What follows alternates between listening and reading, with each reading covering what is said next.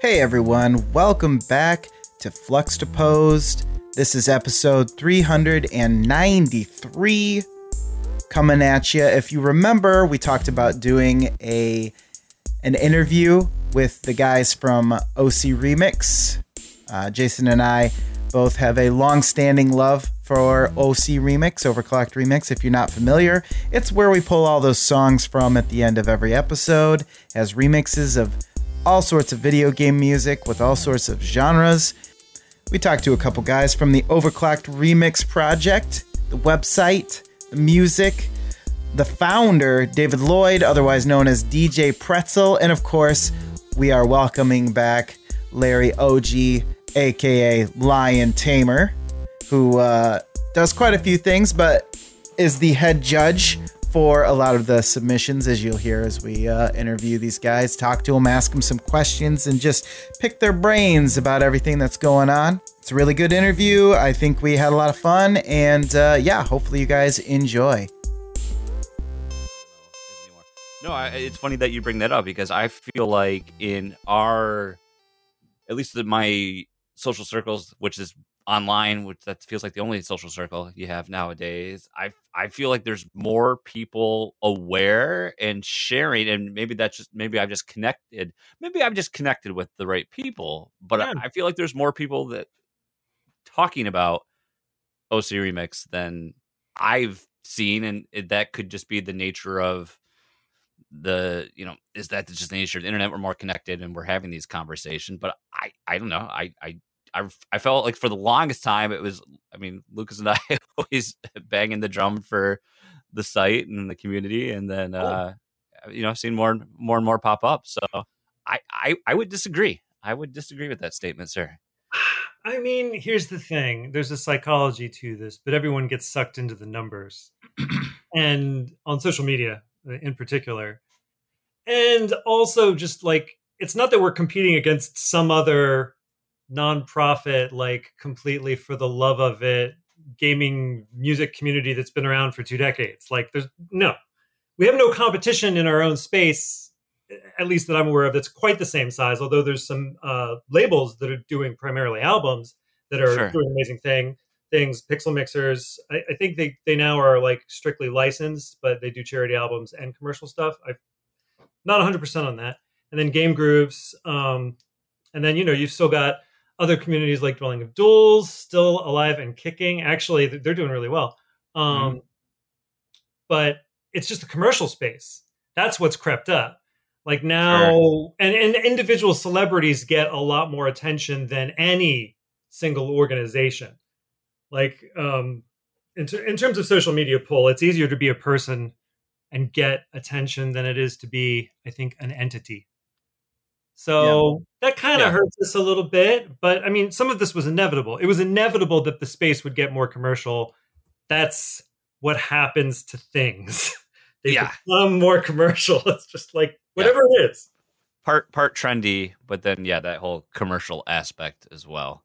And I mean, Which, I feel like as your, you know, the site has matured and developed, you know, I feel like I, I mean, I we talked I talked about this on when Larry first came on, and he gave us a little bit of some of the origins and at least his involvement with the organization. But I remember, I still think the whole way I discovered it originally was like a, I'm pretty sure it was a banner ad on like uh, eight-bit Theater, I think. And that's how I, that's how I first stumbled across the site. So we're talking like, this is two thousand one. Yeah. That maybe? had, that had to be before I ever even heard of it.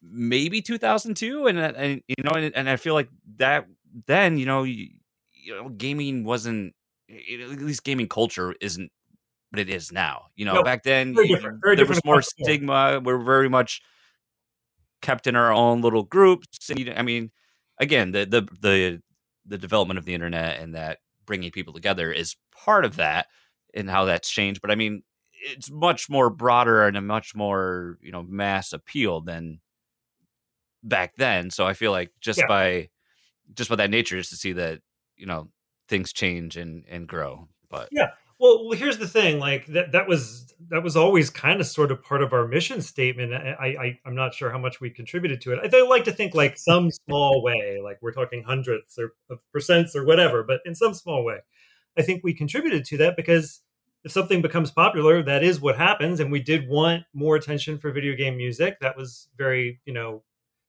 an intentional goal of the site, is to, to not just promote our own arrangements of video game music, but video game music in general. Um, and video games were destined to become a lot bigger, and that, and thus the culture a lot larger along with it. On top of all that, on top of all that inevitability, the internet itself really changed. And I think you touched on this like just briefly, but it was just a different internet back then. Yeah. I mean, in some ways it was worse. Okay. I think today's internet is more diverse um, in terms of just voices and the volume of voices that were not present in the, in the like late nineties, or not given a voice, not given a platform, obviously present, but it was, it was a little like, it was a little white. that was, that's my perception of it. And a little I, male, I, like, yeah, a little too white and a little too male.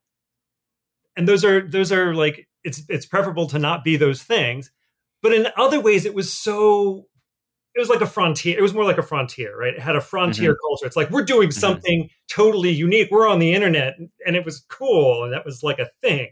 And that's, yeah. just, that's dead. That is dead.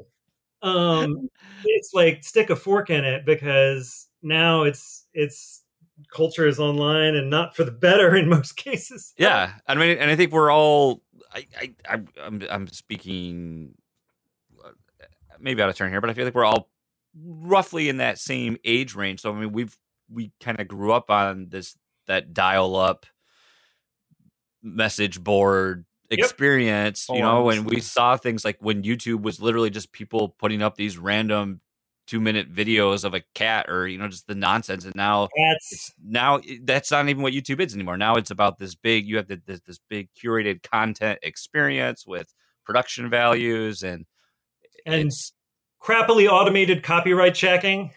Yeah. Yes. We've gotten hit with that a few times. Oh.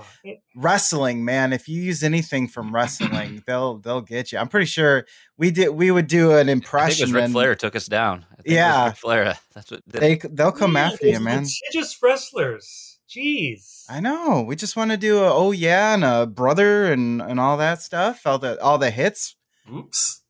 Can't That's, do it. That should be fair use. It should be fair use. You I know. know. Sometimes you want to owe right? brother, you should be able to owe brother. Brother! Yeah, just don't be too accurate with it.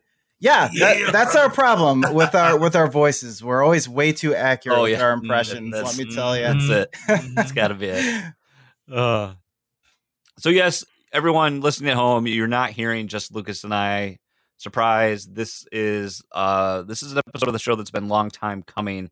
Uh, I don't even remember how long we've had this email chain going any longer, but thrilled to have uh, David Lloyd and Larry O G returning. Larry's his second appearance on the show from mm-hmm. Overclocked Remix, coming on just to really shoot the shit with us, but just to talk about, you know, what they've created over the years. And I've been, I've been selfishly, David, I've been kind of always dying to just kind of hear like that origin story of, you know, like what, how, like what was the thought process and just how it came to be, like, especially going back, because how old were you when, when you launched the site?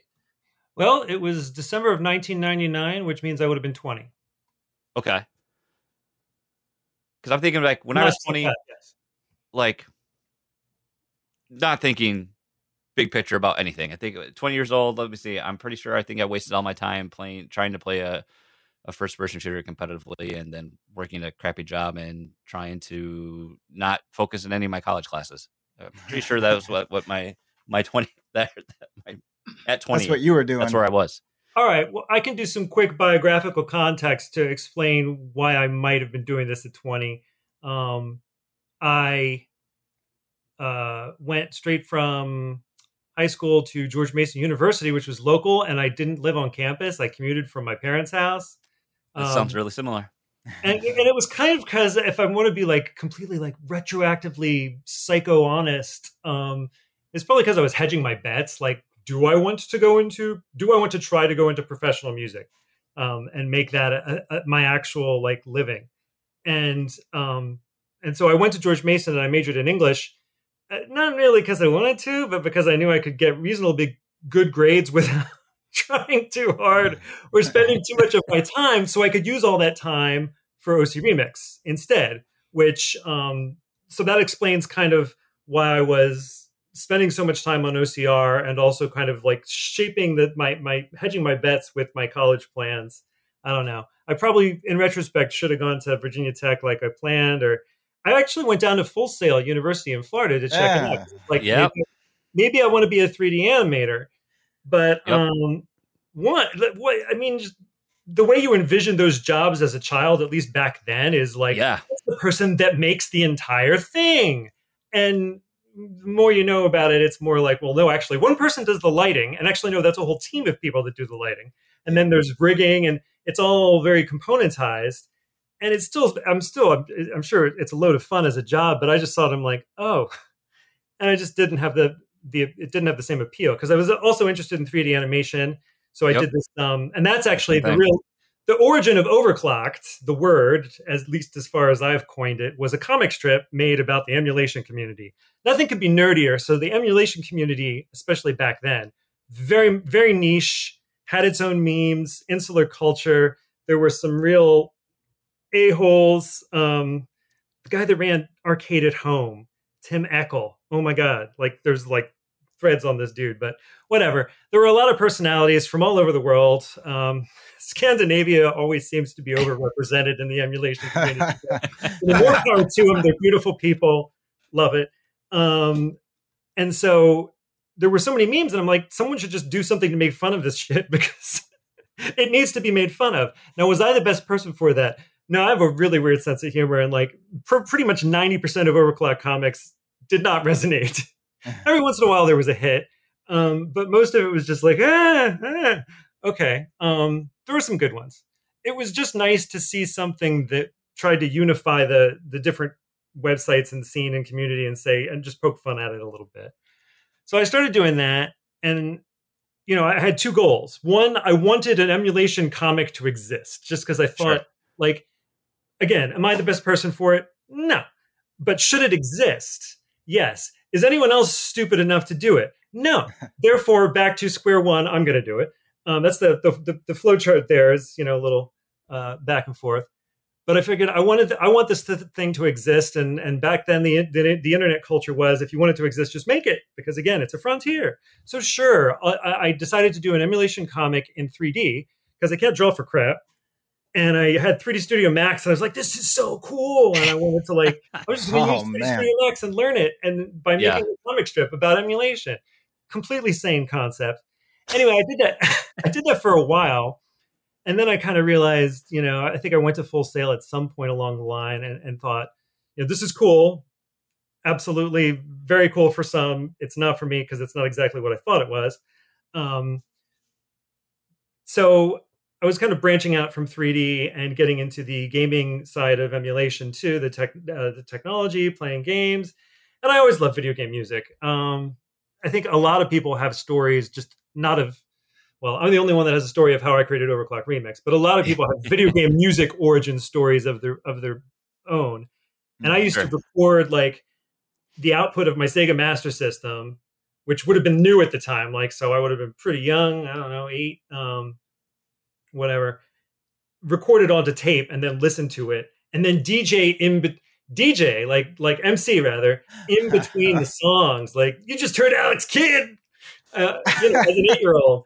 Um, I do not have those tapes. I cannot prove that they exist. It could just oh. be a, a fanciful story, I suppose, that I'd synthesized. But no, I assure you it's true. Um, and just kind of horrifyingly embarrassing, but also kind of like, yeah, sure. We all, you know, everyone was a dork back then. Badge of honor. Um, so I was doing this comic strip, Overclock, and I decided that I was going to do music on the side, video game music arrangements, because at the time, I actually posted news for a while on a site called uh, retrogamer dot com or retrogames dot com, retrogamer, I think. Um, Attila was the uh, the admin. Um, and essentially, uh, I would post news, but I would also see the news that other people posted.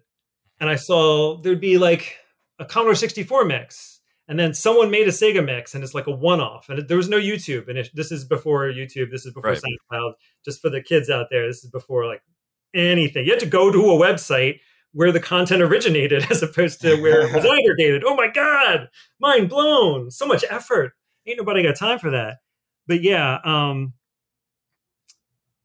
so I guess train of thought. Where was I? So you were going on Fan Gamer, what Retro Gamer? I was posting news on retro retrogames dot com. Yeah. yeah, and I would One-off notice mixes that, like, were there. The, yep. What other stories were there? And like every month, um, there'd be like yeah, a C sixty-four mix, uh, an Amiga mix, uh, Sega mix, an arcade mix, whatever. But it, they were one-offs. They weren't aggregated anywhere, and some of them, I, I just felt like there could be potential for standards. Even at that point in time, I wanted some editorial oversight.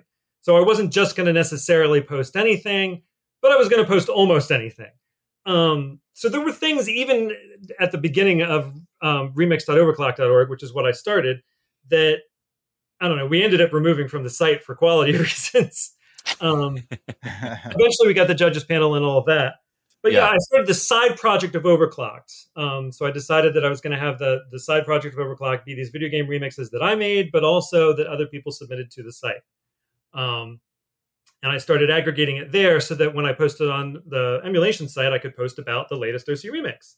So it kind of had a built-in audience. Um, there was, you know, an outlet for it within the emulation community. Um, and the idea was was from the start also, I didn't like that. I mean, I loved that C sixty-four audio existed, and that it continues to exist. But for something that I was going to do, I didn't like the idea of limiting it to one system or one, I don't know, type of game or, or genre of music even. So there were sites, you know, the C sixty-four um, sites, obviously C sixty-four mixes only. Um, and with a sort of a predilection for Eurobeat, there's a lot of Eurobeat. Um, yeah. Good variety too. But I just decided, like, I want something that's, like, all-inclusive because I've heard good music in the arcade, and I've heard good music on a Game Boy, and I've heard good music on Commodore sixty-four, and why would I want to exclude any of that? Mm-hmm. And to me, another thing to say about video game music in particular is that I think it lends itself to arrangement. It lends itself to interpretation because it's already multi-genre itself. Like, a single game soundtrack can have multiple genres in it. Usually does if it's an R P G. And just the idea of honoring that, if you converted it all to one genre or the other, I, I don't, I don't really, you know, you're kind of, you're flattening that diversity out, that musical diversity, at least. Um, that was very meandering, but uh, I think right. I'm trying to cut. So in answering these questions, what I'm trying to do is cover territory that I may not have covered before in other interviews. So like it's something unique. Um, hey, we appreciate that. I don't know. Thank you. But Larry's probably like fact checking me, like, no, that's not right. no, like, no, no, no. Come on, Larry, come on. You got to come in with an um, actually. I mean, well, you know.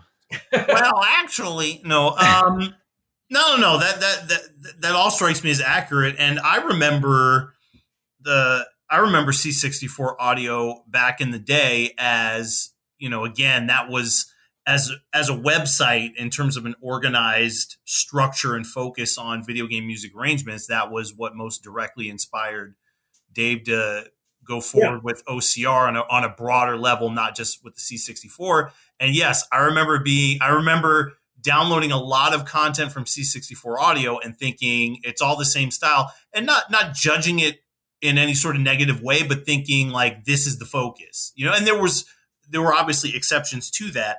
I think Funny, people, yeah. yeah, people could, you know, people at the time with early O C R would, you know, potentially knock the site going, oh, it's all techno and Ugh. electronica and everything like that. I think yeah. that was that. Yeah. But to me, I've always said, just as somebody on the outside looking in as a fan, that was all a byproduct of, you know, it wasn't easy to record live instrumentation. You know, the world wasn't yeah. as flat in terms of being able to obtain, you know, recordings from and, and having a network of musicians to collaborate sure. with and stuff like that. People were just pirating F L Studio and or what have you and working with that and, you know, you or tracker Fruity programs. Loops. Yeah, Fruity Loops. That's Fruity right. Loops. Yeah. yeah, Fruity Loops. Fruity. Exactly. Yep, absolutely. So, I mean, you you know, you could point to that, but but then again, as somebody that has listened to every, you know, O C remix that's ever been made, there was a surprising amount of diversity because even I, before I went and did that, would, would kind of think, oh, yeah, there's, you know, it, not that it's a bad thing, but, oh, yeah, it's, it's really heavily geared toward electronica. And I think Dave really set a good standard just in, in as far as his own work. Like, if you go to some of the earliest O C Remix stuff where Dave was mm-hmm. doing, you know, like like forty percent of the output, you know, the real early stuff, like nineteen ninety-nine, two thousand, there yep. was a really big genre diversity of stuff. Even if it's not necessarily the most, like, you know, polished, and Dave might be like, oh, oh yeah, I take it down now or what have you. But, you know, you've got, you know, you've got, you've got salsa, you've got dub, you know. Oh, do you got, have salsa though? What is, what is salsa? What is salsa, salsa truly? Musical genre. Sure. The, yeah, ele- yeah, the yeah. elements and the inspiration of salsa. You have How El salsa that? Because if you add E L in front of it, that makes it authentic. The salsa, the brand name of salsa, musical brand name. I was so, yeah. Because the- it's like, yeah, I, one, thanks, Larry, for chiming in on that. And two, that's just absolutely true. Like, the, there's no exaggeration there. Like, the initial set of mixes that I did for the site, I wanted to prove the concept of genre diversity. Like, I wanted different genres come hell or high water. Now, yeah, is that a good idea in the abstract? I think absolutely. And I, I think mission accomplished, because I'm pretty happy with the genre diversity we've had over the years. But should I? You know, you ask if you could, but ask if you should. The El, the Rolling Thunder El Salsa mix, I really wanted Latin, something Latin on the site, because I like, you know, I like those styles, I like that music, and I thought it was less likely to be submitted because there just wasn't a lot of that, it out there, and I wanted to, like, fix that. Yeah, but the mix is horrible. It's a bad piece of music. I I don't know. Avoid. It's it's not. Um, I'm not even sure if it could be good. Like, I'm not even sure if with actual instrumentation by someone who knew how to arrange for, like, a Latin ensemble, it could ever be good. Because, like, the the arrangement idea itself is is just, but, you know, so it was to my own detriment, somewhat musically speaking, to, to make a mix like that and attach my name to it. But I was absolutely trying to just, like, get the ball rolling on, on like, please submit stuff in different styles. But beyond that, beyond that, because that's, I think that's a great start. But beyond that, what I really wanted to encourage people, and I've been less successful in this regard, the site has been less successful in this regard, and I have as well, especially more recently, is to get individual artists to submit different genres, to, to, to submit work in different genres themselves. Um, people tend to stick to one genre. People have opinions about albums sticking to one genre that I, I don't, you know, I, I agree with some of the time and not others. They they think it's always the case. I think it's sometimes the case that that an album should stick to one or a few genres as opposed to jumping all over the place. And there's people that think that artists should stick to one genre and, like, that's their sound and that's their signature sound or whatnot. Yeah. Um, that's certainly the way the musical industry works. That, there, there aren't very many artists. Like, when Sinead did a reggae album, I've heard it's good. I've heard it's good.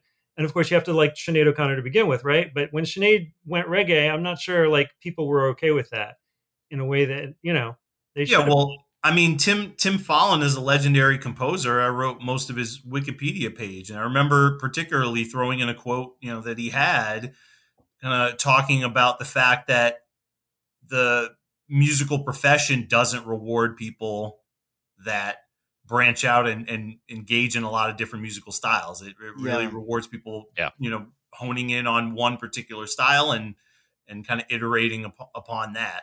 So, and yeah. So you're so famous. If you're like Kanye famous, then let, or Beyonce famous, whatever, then you can do something out of left field a couple times. If that's all you ever end up doing, then you become, I guess, like, I don't know, Radiohead. Uh, Cake, Cake left their label, and I, I used to like Cake. I don't know if that makes me a bad person, but I used to like Cake, and then they left their label, and I thought, wow, they're really making a statement. And then I can't name a single like song or album that they've released. I know that they've released music, but I don't know what it is, which kind of like speaks to the power of the music industry, I guess. I don't know. I was gonna say it seems counterintuitive to to ask that like now from the music world, just because like you guys say, you you. I think people expect a certain type of music from an artist. Was it, so was it hard to get people? So actually let me roll back a little bit. So when you were going posting on the site, were you asked like going up to people who have, who had posted songs on yes. the forums and saying, I Hey, solicited. I was, solic- yeah. I was a solicitor. I solicited, uh, I went door to door, you know, have you heard the freaking yeah, news about site. sending us music? Um, no, there was there was nothing suspect about it. But I just emailed people and be like, hey, trying to get a lot of video game music's uh, video game mixes in one site, and especially the ones we like, and we really liked X, Y, or Z. Could we put it on our site? If so, agree to this statement, and thanks. And, and then, this, you know, again, and this was like Frontierland internet, where people wouldn't thought, well, can I monetize it? I mean, right. Yeah. That wasn't ever the, that nowadays. That's like the immediate thought of anything. But yeah, back then it wasn't about. Word, I don't even think I knew the word monetize. I'm not, I mean, I right. guess you, you can intuit what it means. It was the twentieth century. Mm. I mean, it's so crazy that just the, the couple points you touched on when you're going through your first little backstory there. I haven't thought about Full Sail in forever, but desperately yeah. thought I wanted to attend there in that time period. Uh, what was the one? Uh, was DigiPen? Was that the one that was in Canada, Lucas? Vancouver? I think, I think it. Another I, yeah, develop? I think we struggled to remember it last time we brought this up. But yeah, that was Red, like that. The, you know, Redmond, Washington. I wasn't even close. Wasn't even close. I just remember that was like, you know, our land group. Those were the things like, you got to go, you got to go make games. And like, it just, it's so funny talking about things that take you back to that, that place and reconnecting with that yeah, state of mind, because it, you forget just how different everything is. And like, that's that point you bring up. We didn't, we had no idea what monetization was. We had no idea, you know, you were, yeah. you would put something together with someone else for the sake of building something. That's what you wanted to do. I want to contribute this to, to just make something cool. Hey, like that's not, well, that's not the first thought if people yeah, have anymore. On a philosophical level, the way I would put it is, I want to live in a world in which this is allowed to exist. And therefore I shall create it. Yeah. We don't Absolutely. even know what monetization really means right now. we have, we still have yet to learn the word. That's for sure. Here we've heard of it. I've seen other people do it. um. So when you were at, so you were soliciting these, and then you would ask them like, "Hey, I saw you've made this musical uh, arrangement in this style. Have you ever considered doing this genre or something like that? Would you ever ask, or did you just say like, "Hey, just we want all types of music.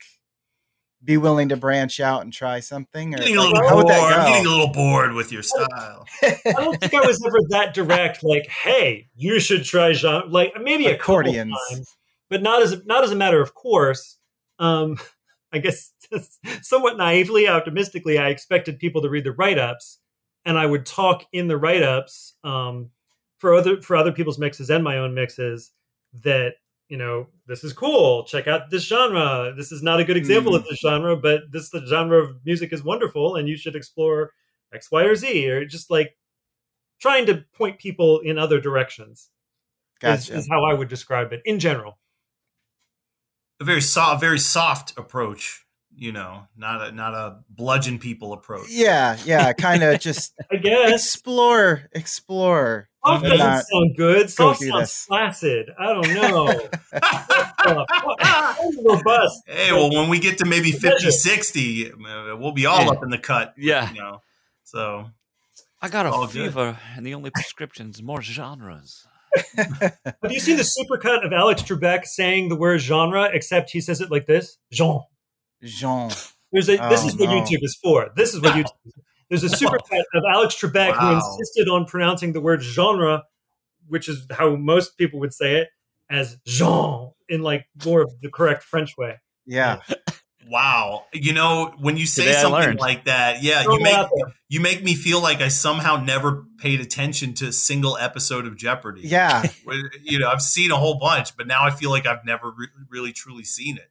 Oh, Jeopardy has its own culture. Jeopardy has its own culture. Mm. Good on him for committing, though. I mean, that's a big. he was, he was, yeah. I mean, I was reading his biography, and though, like, apparently, he watched Fox News. Ooh, I know. In mm. some people's books, that's like you're excommunicated from the Church of Life. Yeah. You should die now. Yeah, no. Um, but I think, like, with Alex Trebek, he's Canadian. Come on, and it's Alex Trebek. Like, I think he gets a Fox News pass. I think some people get a Fox News pass. I'll let him have it. Maybe he was watching it ironically. I, I don't know. Pat Sajak was on Fox News, so maybe he was supporting Pat Sajak. Okay. So back in the early in the early days of Fox News, he was he was a Fox News correspondent. So how long? Early Fox News, super okay, early. Before before it went like kind of like back when people actually thought like "We Report, You Decide" was a legit yeah. slogan. Yeah. So dating myself as well. Oh. Well, unfortunately, in the years since you last interviewed Larry, journalism has also pretty much taken over. Uh, now we're just getting old. Yeah. Now we're just becoming old, you guys. You try try to not, you know, the pratfalls of, of getting older. Everything back then was not as yeah. bad as it yeah. is now. The internet was a better place. Mm-hmm. The internet was better. News was better. No, Culture no, was no. better. I can't say the internet was better. But he said, but, but he intimated it.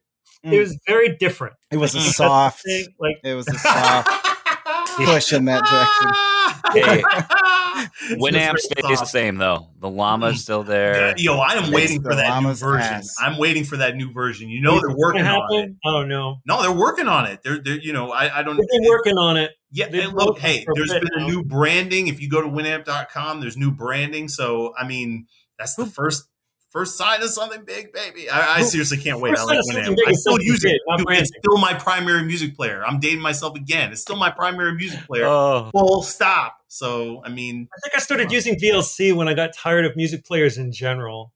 I guess V L C is technically a music player, but it does video too. So Media it's player. Yeah. But can you, yeah. do, can you do custom skins on V L C? Mm. You gotta oh, have equalizers, visualizations. I mean, no, you gotta. But- Why isn't there a petition for that? I mean, screw all these other causes, like life or death causes. Obviously, what we need is skinnable V L C.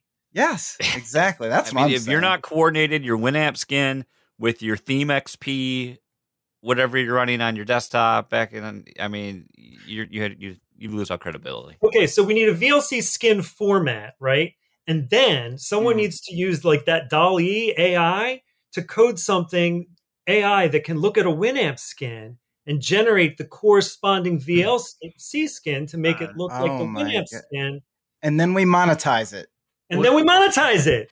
Yeah, shout, I, I will say shout out to Luigi Han, who, you know, anybody that would really, you know, use Winamp back in the day, made so many awesome video game music skins. He's an O C R fan as well, but I had so many of his skins, like the Zelda, you know, Link to the Past skin, the nice. Super Mario, you know, one Artwork. and two and All Stars. And I mean, he had the best, he had the yes. best designs. Everything Artwork. was so, so good. Larry, so take us it? from oh, that, Jason. oh, I'm sorry. I, I no, I'll take it. I'll take, I'll take us where we want to go. So speaking of, Ooh. speaking of old products like Winamp, no, um, the kind of treading back to ye, ye olden days and everything like that. I think one, and, and Dave is kind of talking, uh, discussed a little bit of how he, he kind of wishes he could have pushed things in a, a more of a genre diversity direction. If I, if I wanted to look back, cause now I've been involved as a, you know, a, a fan for twenty years, uh, almost twenty years. Oh no. Yeah. twenty, twenty plus years and a staffer for, uh, almost eighteen. And so one of the things I would have pushed for more when I think about it in retrospect was that, When I was a when I was a fan and then becoming a member of the judges panel, I had a lot of strong opinions on tracks that, and, and I I listened to a lot of stuff outside of the O C R community and everything like that. And mm-hmm. I feel like I would have been more proactive in approaching artists and saying, "Yo, you need to submit this," because there are so many good tracks that aren't on the site now, and you know the standards have risen since then. Some of that stuff would still sure. get on, but I feel like it, it, had I been more proactive back in the day, I would have said, "Oh, I think you should submit this." You and, and you know O C R certainly back in the day, you know the overall video game music community has grown so large because you know now you don't need necessarily you know a hub, and so people post on you know YouTube and SoundCloud and, and whatnot, yep. and so you know there are a lot of folks who you know. I, I felt like maybe, you know, a, a lot more back in the day, we were kind of the primary hub and there were maybe, you know, one or two other places really. And so you kind of would just take for granted, like, hey, you know, if, if, if they're proud of it enough, they'll submit it. And, you know, even, even back in the day, you know, sometimes that wouldn't happen. So I think one of the things I, I, I try to make a point of now when I hear stuff is just kind of, you know, being the little birdie, like, yo, yo, I like it, you know, so just, you know, consider it, you know, consider yeah, it. Yeah. Yeah. Well, yeah, I mean, I didn't want to make it seem like I don't think we've achieved a pretty good level of genre diversity in terms of the material on the site. Oh, of course. I just meant for individual artists to yeah, yeah, yeah, yeah, yeah, yeah. try different genres. I don't mm-hmm. think, I mean, that's a hard, it's a harder sell, I guess. People don't like to take risks. There's also this, I guess there's the whole idea of cultural appropriation or whatnot. I don't, I don't know. I did my Rolling Thunder El Salsa mix and it, Yo, you did some reggae. You did some. You did some reggae not too long ago. Look, I mean, it's all about an attempt was made. I think anyone that wants to sit down and make some reggae and then say to the world, "Here's some reggae that I just made," should be able to say it in those terms. Now, if they said like, "I have just made some authentic reggae," and they put on a Jamaican accent when they weren't themselves Jamaican, that becomes problematic all the time. And then if they monetized it or double or triple monetized it, even worse. But like, there's a scale. There's a sliding scale here. Anyone should be able to make some reggae and share it with the world. I, I can't imagine anyone objecting to that. So, so I'm gonna. It, it's gonna. So it's gonna. So Dave, it's gonna sound like I'm putting you on the spot. Uh-huh. I'm. I'm curious. You know, and we've had over a thousand contributors and, and stuff like that. Obviously, mm. I would have you as a, a strong example of people embracing genre diversity and stuff like that. Are there one or two other artists that kind of come to mind for you when you think in terms of their O C R catalog? Oh yeah, this person really tried a lot of different things. And um, yeah, because I would say, you know, Maze Dude has a particular sound palette, but within yeah. that palette, he tried, he would always try a lot of different stuff. And, you know, Vert, certainly as well, and I'm trying to think. If, yeah, he could. Yeah, he could do anything. I'm, I'm, I'm trying to kind of think offhand. You know, people that oh, exemplify and, and what you would have liked to have seen. Mister Aversa, Mister Aversa, Zircon. Yeah, I mean E D M centric, sure, mm-hmm. but pretty, pretty diverse. Uh, Juan Sixto Sounds. I mean, yeah, a lot of rock, but different types of rock, and, and integrating other instruments. Mm-hmm. Um, who else? Uh, name had come to me. Uh, yeah, um, Brandon Strader. mm-hmm. Yeah, yeah, oh yeah. Brandon's a great so, example. Yeah, yeah, yeah. I mean, m- rather musically fearless in terms of what he's willing to attempt, uh, with varying degrees of success, but he did a lot of genres. I mean, some of those mixes, or most of those mixes aren't on the site anymore, but uh, they were good when they were. Yeah, yeah, yeah. And I mean, even for people that are within, I, I, I don't mean to im- imply limited or anything like that, but even, you know, for yeah. people that stick with a, ran- a relative, you know, let's say or- orchestration or something like that, even for some modern people, you know, because you mentioned, you know, Brandon, Dave, you know, for as one example, but, you know, Yurito, he's a really good oh, example wow, yeah, of that sure. with, with, he does. So for, for those that don't know, I would I would highly recommend. I put him over super strong, you know, in a recent write up. But Yurito is somebody who's a you know a, a modern O C remixer, you know, has come along. Let's say like in the last uh, you know five to seven years, really. And mm-hmm. he is a great example of somebody that thinks very very big. All right, wait, Larry, I just want to make sure for people listening, don't be like me and pronounce it wrong. Like Jorito, because it's J O R I T O. So if you go to O C Remix, don't, don't, yeah, J O R I T O, but pronounce Jorito. Some of, sure. Some of those names on there, you, you look at it and I'm just like, I don't know how, especially if it's like a few Shna- letters and then Shnabula. A word after. Yeah, and you're just like, yes. Am I saying this right? I don't know. Shnabula. I'll just type it out to you. It's um, not Shnabula or whatever, yeah. Shnabula, McVaff. There's yeah, there's all sorts of funky names where you might be, you might have been doing it, you know, saying it wrong the whole time. So. Yep. Do you guys do you guys think that a person's gaming tastes may or may not limit the genres that they're willing to tackle when it comes to remixing? Like, are there games that just like Mega Man, for instance, that feels very rock based? Do you think that picking like being like, oh, I only like first person shooters would limit their genre, like the ability for them to take a song and go, let's see if this well, works as a gothic cathedral sounding. Oh yeah. Okay. When you say, I want to clarify the question though, when you say like certain games, do you mean like arrange music from certain games or only play certain games, but arrange music from other games? I mean, I mean, like if if the whatever whatever games they des- this person decides to mix. to mix. Okay. Yeah. Like, let's say they only like retro games, I guess you could even go in something like that. But I, f- I would think it would be hard to take something like, but I also don't mix music, remix music or anything, but take something like Castlevania and that's try not to true. Change it into, that's not true. Do not There's, even, no. Hold no, on, hold on, hold on. Right now. Okay, hold on. Castlevania Jazz is actually very nice. I will, I will throw in one tidbit because there were two franchises that immediately came to mind of, I wouldn't say pigeonholing because, you know, Jason, as you were about to chime in, they're like, no, no, no, no, no, no, no, no, no. It's, you know, there's a lot of diversity within that, within that. And I've, and I've heard it, you know, I've witnessed that. But I would say maybe, you know, Castlevania, and then on a different level, maybe not genre, but kind of style, Sonic the Hedgehog, because a lot of people Ooh. Have to throw in the sound effects and the ring sounds yeah. and, you know, what drowning yeah. sounds and, and, that, the, and springs.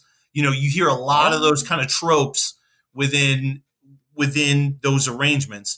And so th- it's it's a yes and no thing for me, because you will definitely hear within Castlevania and Sonic some tropes, you know, gothic rock and stuff for Castlevania. Yeah. But you also do get that other slice of it. And that's really, I, I really like that you brought up that question, Lucas, because that makes me want to specifically highlight, you know, maybe just like a social media post or something like that, but just highlighting the fact that, you know what, if you think all the Castlevania arrangements out there are gothic rock, you know, A B C, X Y Z, check these out. Because I love Castlevania there, Jazz. That's the best. Yeah, yeah. There's a lot of good stuff like that. Dave, I didn't know if you're going to kind of piggyback oh, on that. I just time in like on a different interpretation of the question maybe, but my answer was going to be more like, if you only gravitate to first person shooters specifically, then I think your the genres you can arrange in might actually be a little bit more constrained, just because there are certain types of games nowadays, and probably just inherently,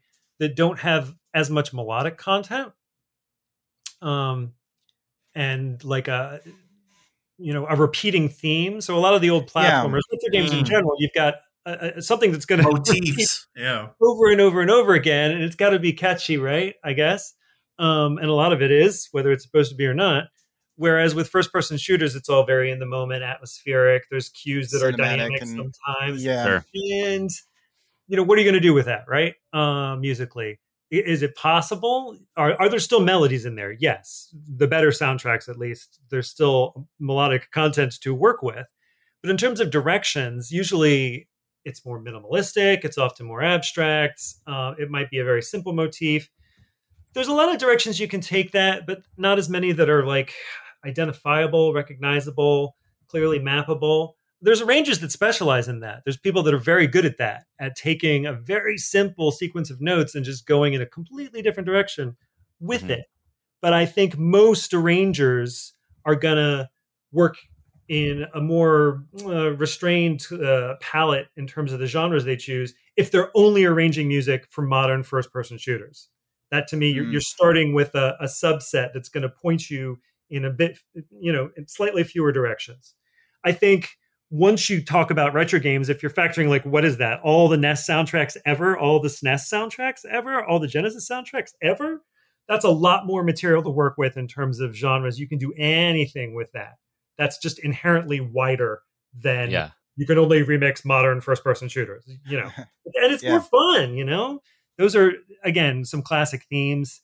And it's also also really cool to see when someone unearths a new theme from some game no one's ever heard of, and it's just, it's super good by itself. Yeah. I'm thinking, I guess, of Cheetamin two.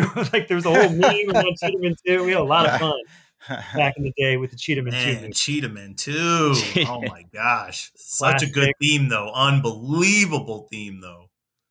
So I highly recommend, seriously, anybody that's either brand new or, you know, hasn't checked it out in a while, definitely snag those Cheetamin two mixes. Very, very. no, no or, yeah. Yeah, is there, yeah. Is there a Pepsi Man remix? Is that mm-hmm. not yet? Man. Not yet. I mean, what's it going to? I guess there is actually pretty good music. There's, you know, you can do it. Um, I, I know.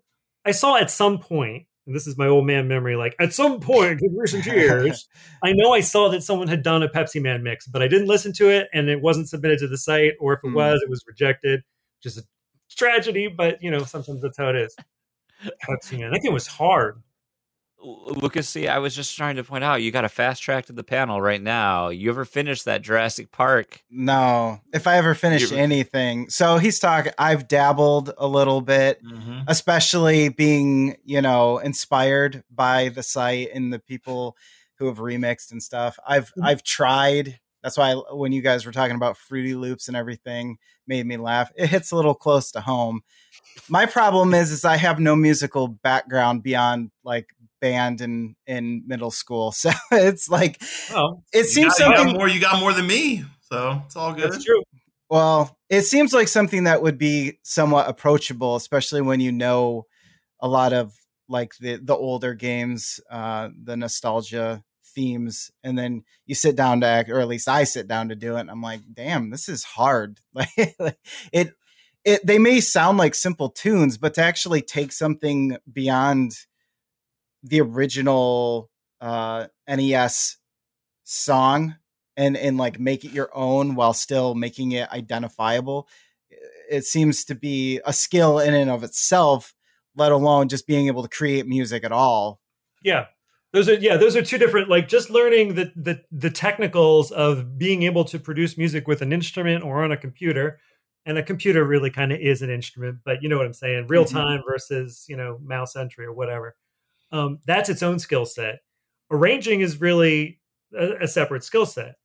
Um, but like be, even, in, even I guess if, if it was just middle school, then it wasn't that long. But being in band is actually a really good start because it shows you how music fits together. Now, albeit that's music written for concert band, which is of a sim, you know, a specific quality sometimes, but also just, you know, aesthetic. Um, but you still, you see how the different sections play at the same times and it all lines up. And sometimes mm-hmm. if the band teacher is, you know, trying to get one section to learn something, they'll have just that section play.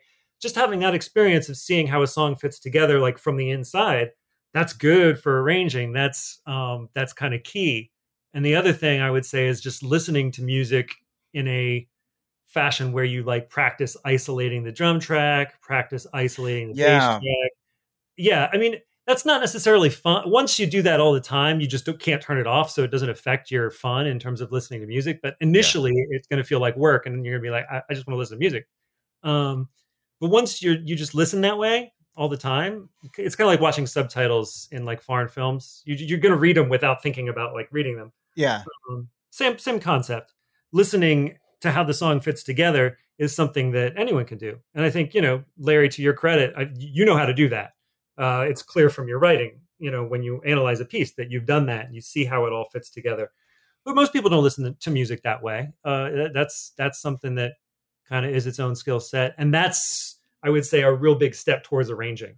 I think it's hard to arrange music if you can't listen to other music and figure out how it fits together and how it might change. Um, I don't know.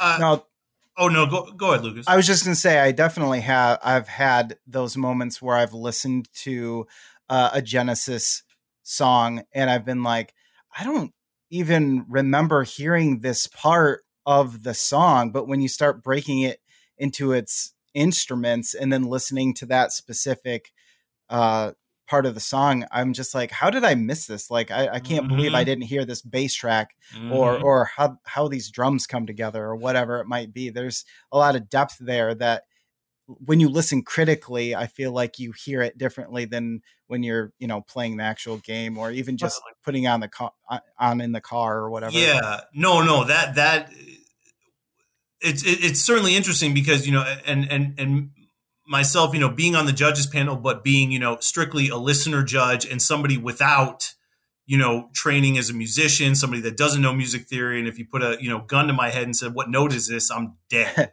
So yeah. I, you know, I, I come in there as, you know, a, a, a fan and an enthusiast.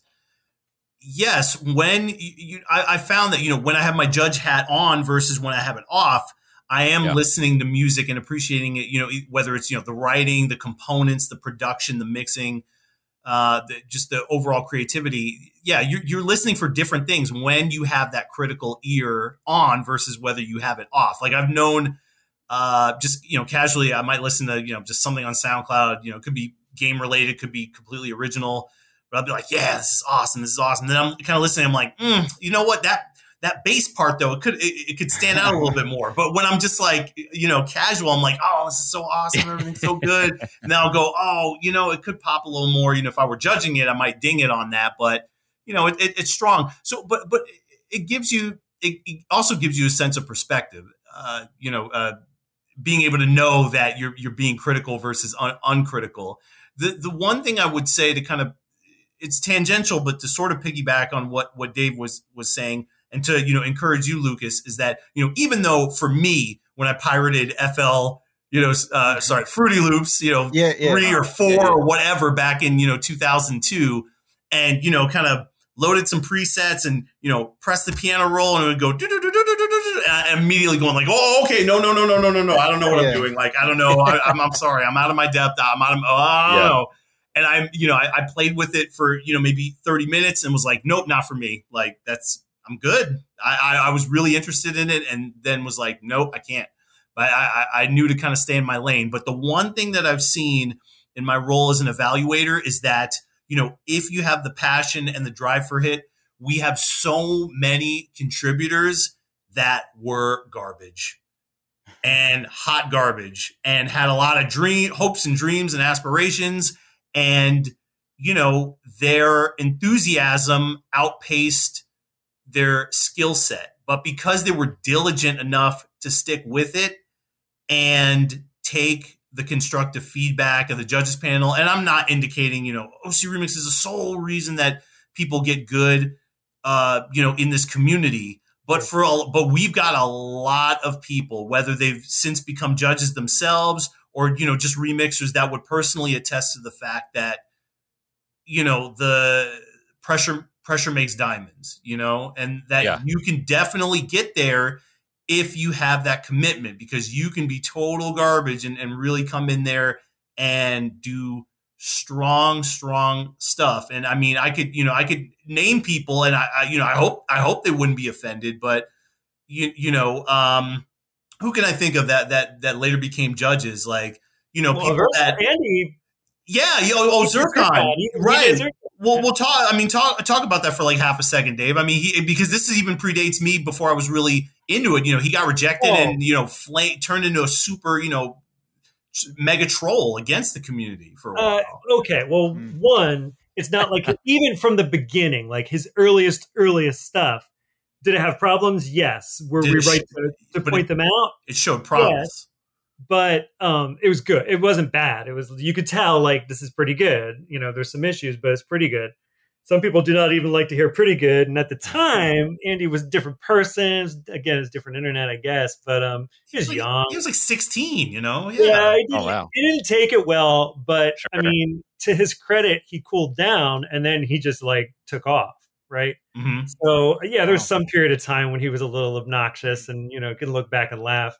Um, it's hard to take constructive criticism. It's hard to take criticism in general, even if it's not constructive, of course. But basically, you know, when it's constructive, you, in order to even entertain the possibility that the criticism could be correct, you do have to respect to a certain extent who it's coming from.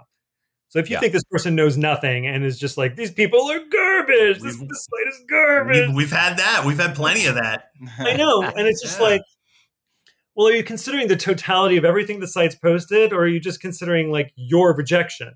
Because if you're going to make a summation judgment upon my, you know, soul and, and being and the entire website, you should be talking about the corpus, not your rejection. That makes it sound like personal.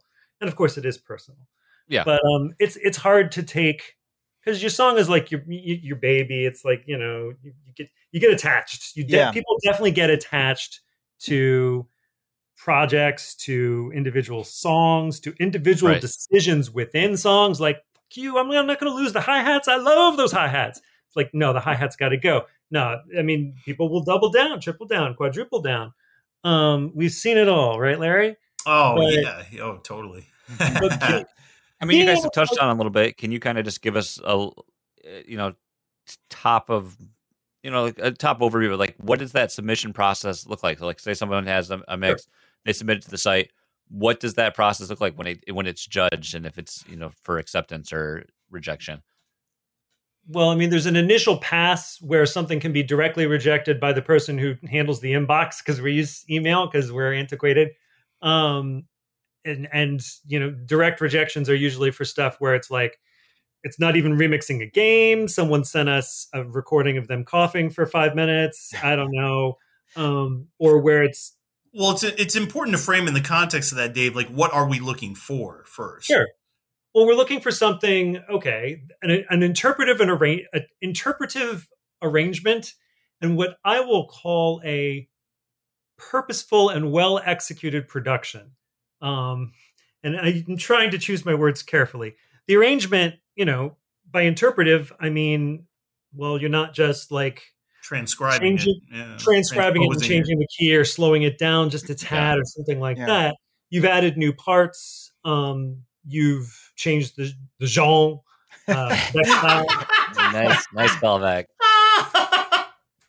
Um, you know, you've done something where it was kind of just clear from listening to it that you had an idea, that you were inspired, as opposed to I'm going to take this song, I'm going to change the instruments to these instruments and play it at the same tempo. Can that sound good? Yes. Can that be enjoyable to listen to? Yes. Does that make it worth creating? Of course, you know, go do whatever you want.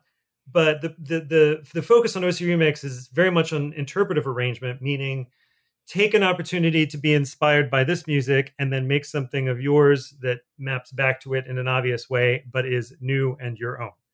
Um, and there, you can do that and still come very close to the original. There's a lot of room for interpretation in that mm-hmm. standard of interpretive arrangement. Like, there's stuff where it's just a guitar and it's at the same tempo, but it's been adapted for that instrument. And there are things done differently because it's being played on that instrument. There's stuff that plays it pretty close um, to the original, but there's always, there's gotta just, there's gotta be a couple ideas in there.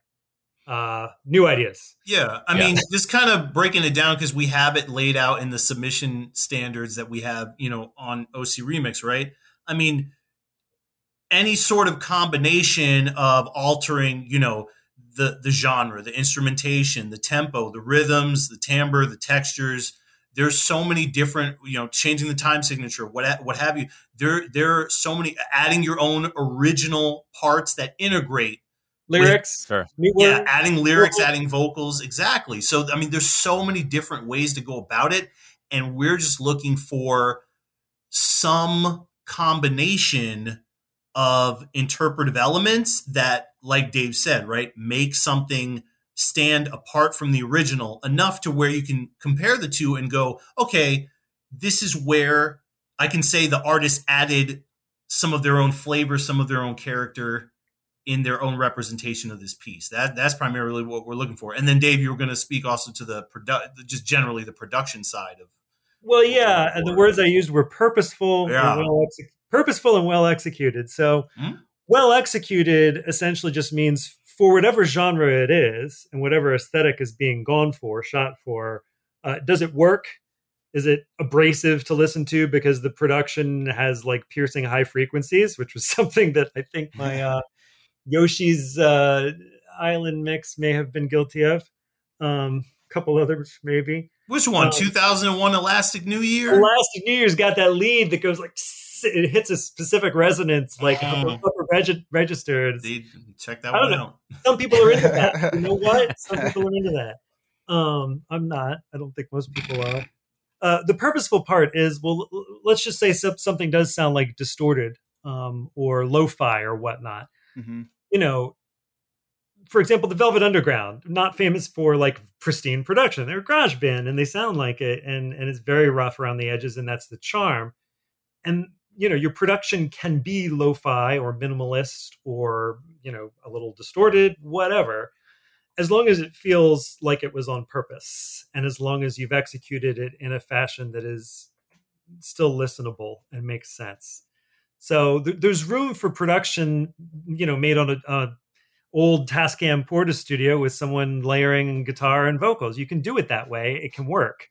Um, but there's also room for like, you know, five thousand dollars worth of contact samples and giga samples. Uh, giga samples used to be a thing, not a thing anymore. Mm-hmm. Um, We used to make fun of the Giga samples. You can't make fun of the Giga samples anymore because no one knows, no, no one knows what you're talking about. Um, giant contact libraries. Like, there's people that have a lot of equipment. I'm guilty of having a lot more equipment than you would think based on the amount of music that I make. I'm looking around my studio right now. I'm like, I should really make some more music. I have all this stuff. Um, but yeah, th- there's a way to do the production side of it without thousands of dollars of gear or or sample libraries or whatnot. And especially nowadays, the amount of stuff that's out there on the web. Yeah. I mean, Vital Basic is free, and that's a sort of sort of like Serum Lite. Um, there's just a ton of stuff you can get for for free. And Luke is so, writing it down. You know what? I am. Um, yeah. Guides. No, you don't have to take my word for it. There's like Bedroom Producer has a guide for free software. Computer Music is a magazine that if you pay ten bucks comes with, I think, is it still a D V D or a C D? They're still using optical media. Oh gosh, I, I forget. Yeah, I still burn Blu-rays. I, you know, it's a nice archival format. Mm-hmm. But um, okay. yeah, the amount of tech that's out there now for free means that anyone can make pretty pristinely produced, like expensive anyone. sound music. Yeah, anyone. Yeah. yeah. Um, but there's also a way to do minimalist and lo-fi and just like do-it-yourself studio. Someone who doesn't even want to use computers could still submit a mix to the site. Uh, they'd need to borrow someone's email account to su- submit the recording, but they could have made it on like a, you know, an abacus or uh, probably not that. An iPhone. Yeah. Something basic, something basic. Um, but I just wanted to make that point about production. Like, it needs to be well executed and purposeful in, in those specific regards, but it doesn't need yeah. to be like top of the line, expensive production, whatever. Yeah. And then as, you know, sort of, uh, I, I don't have as much time to do it now, but I still help in the process, right? So to to kind of walk through what the submission process is like, we have our inbox, which is submissions at o c remix dot org. You send us information with your artist handle, your real name, if you want to provide it, what game and what song or multiple songs you're arranging. And, you know, you provide us YouTube links or just something helpful that shows us the original music so that we can compare it to your arrangement, and just any notes, as little or as much as you want to say or provide as to the background of how the arrangement was created, what tools were used, what inspired it, whatever, you know, whatever you want to do. Again, it's as, as little as you want to say or as much as you want to say. And based off of that, like Dave said, we'll take an initial listen to it.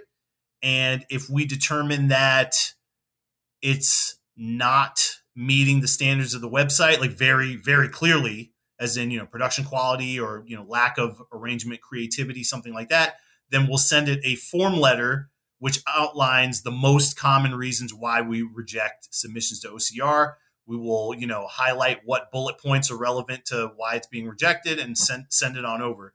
If it's kind of somewhere in the middle, we will Uh, send it over to the judges panel.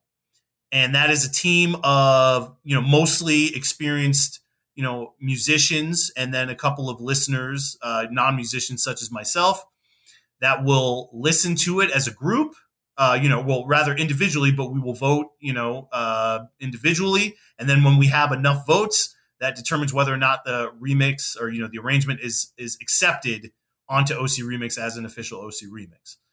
If it's really, really blow away, then we will send a form letter that just says, yo, we, you know, we love it. It's all good to go. We're eventually going to post it, but you have bypassed the judges panel and you're good to go. This is approved.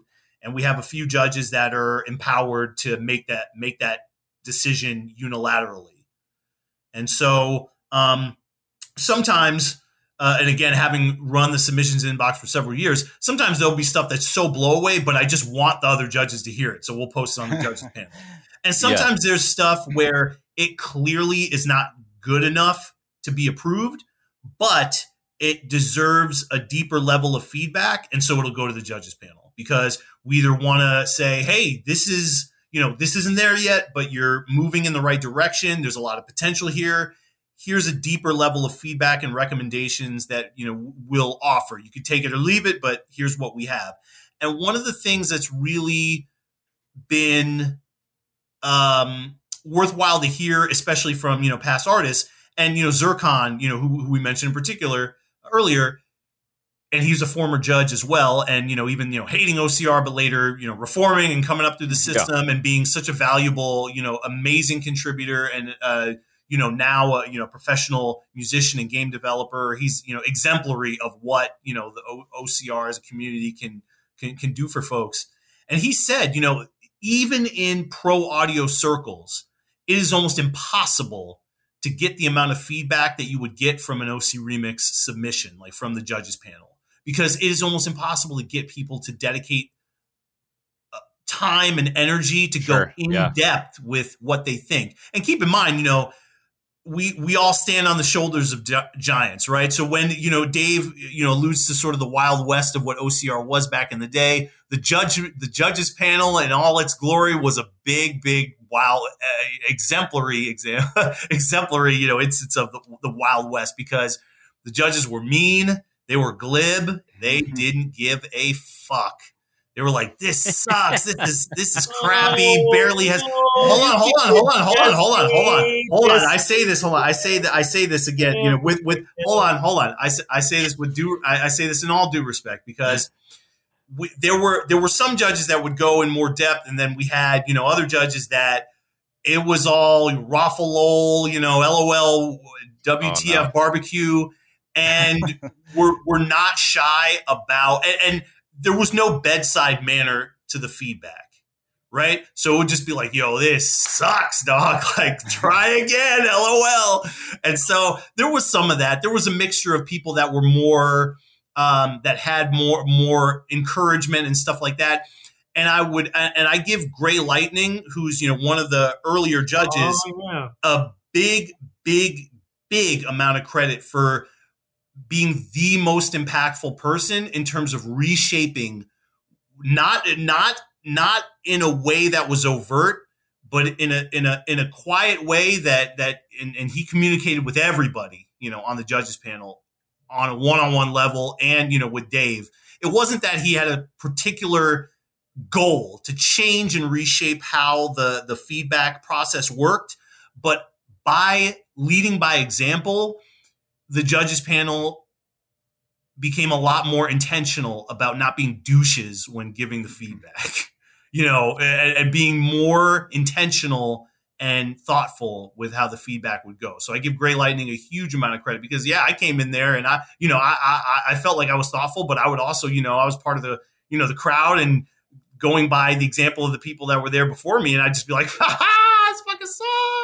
I, think you're overstating, I think you're overstating that. Um, um no, I mean, you know, I, I, I mean, here, here, here, the nicest here, and the most uh, professional yeah. and tactful, and also like universally liked, um, because of I, I, at least in part all of those things.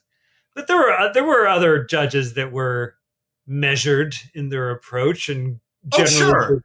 Good oh, yeah, no, no, no, I, no, absolutely. And uh, no, that, that it, it has been like that since, since the beginning, but because it, there wasn't necessarily an emphasis on, you know, tact, you had a mixture where, you know, people, some people would be glib and others would be more, you know, thoughtful about it. And I think Gray in particular, though, would be like when we were looking for the next set of judges mm. would tilt toward, okay, this person is a lot more thoughtful with how they comport themselves. And so I think that was really beneficial. Going back to my overarching point was that, you know, we've, you know, every, hey, look, everybody starts like the Wild Wild West. Anything starts bootleg and, you know, more about enthusiasm yeah. than, well, hold on, hold on, hold on. I, hey, hey, things I, back then started that way. I don't think, can things still start that way? I guess things can still yeah, start yeah. Way. I mean, yeah. Th- things yeah, can yeah. start where it's more, you know, kind of...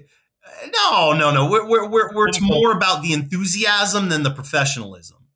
And not, and even though we're a hobbyist community, you know, going back again to the overarching point that, An- that Andy, that Zircon said, you know, these days, and, and certainly it's been, you know, we've been around since nineteen ninety-nine. The judges panel has been around since two thousand two. I would certainly say for at least, you know, fifteen years, if not more, it's been a very str- the, the, the actual, the tact and the bedside manner and the encouragement, the positivity, the, uh, you know, the willingness to be critical yet supportive, that has been a major, major component of what the O C R feedback system is. You know, the speed, we got, yeah. Yeah, we got to work on that. But the but in terms of the support, it, that's that's part and parcel with what it is. I think it's embedded into the fabric of what we do. Yeah, um, I, I would like to think that. I, I think that's certainly the aspiration, and I think in many t- many cases it's the goal.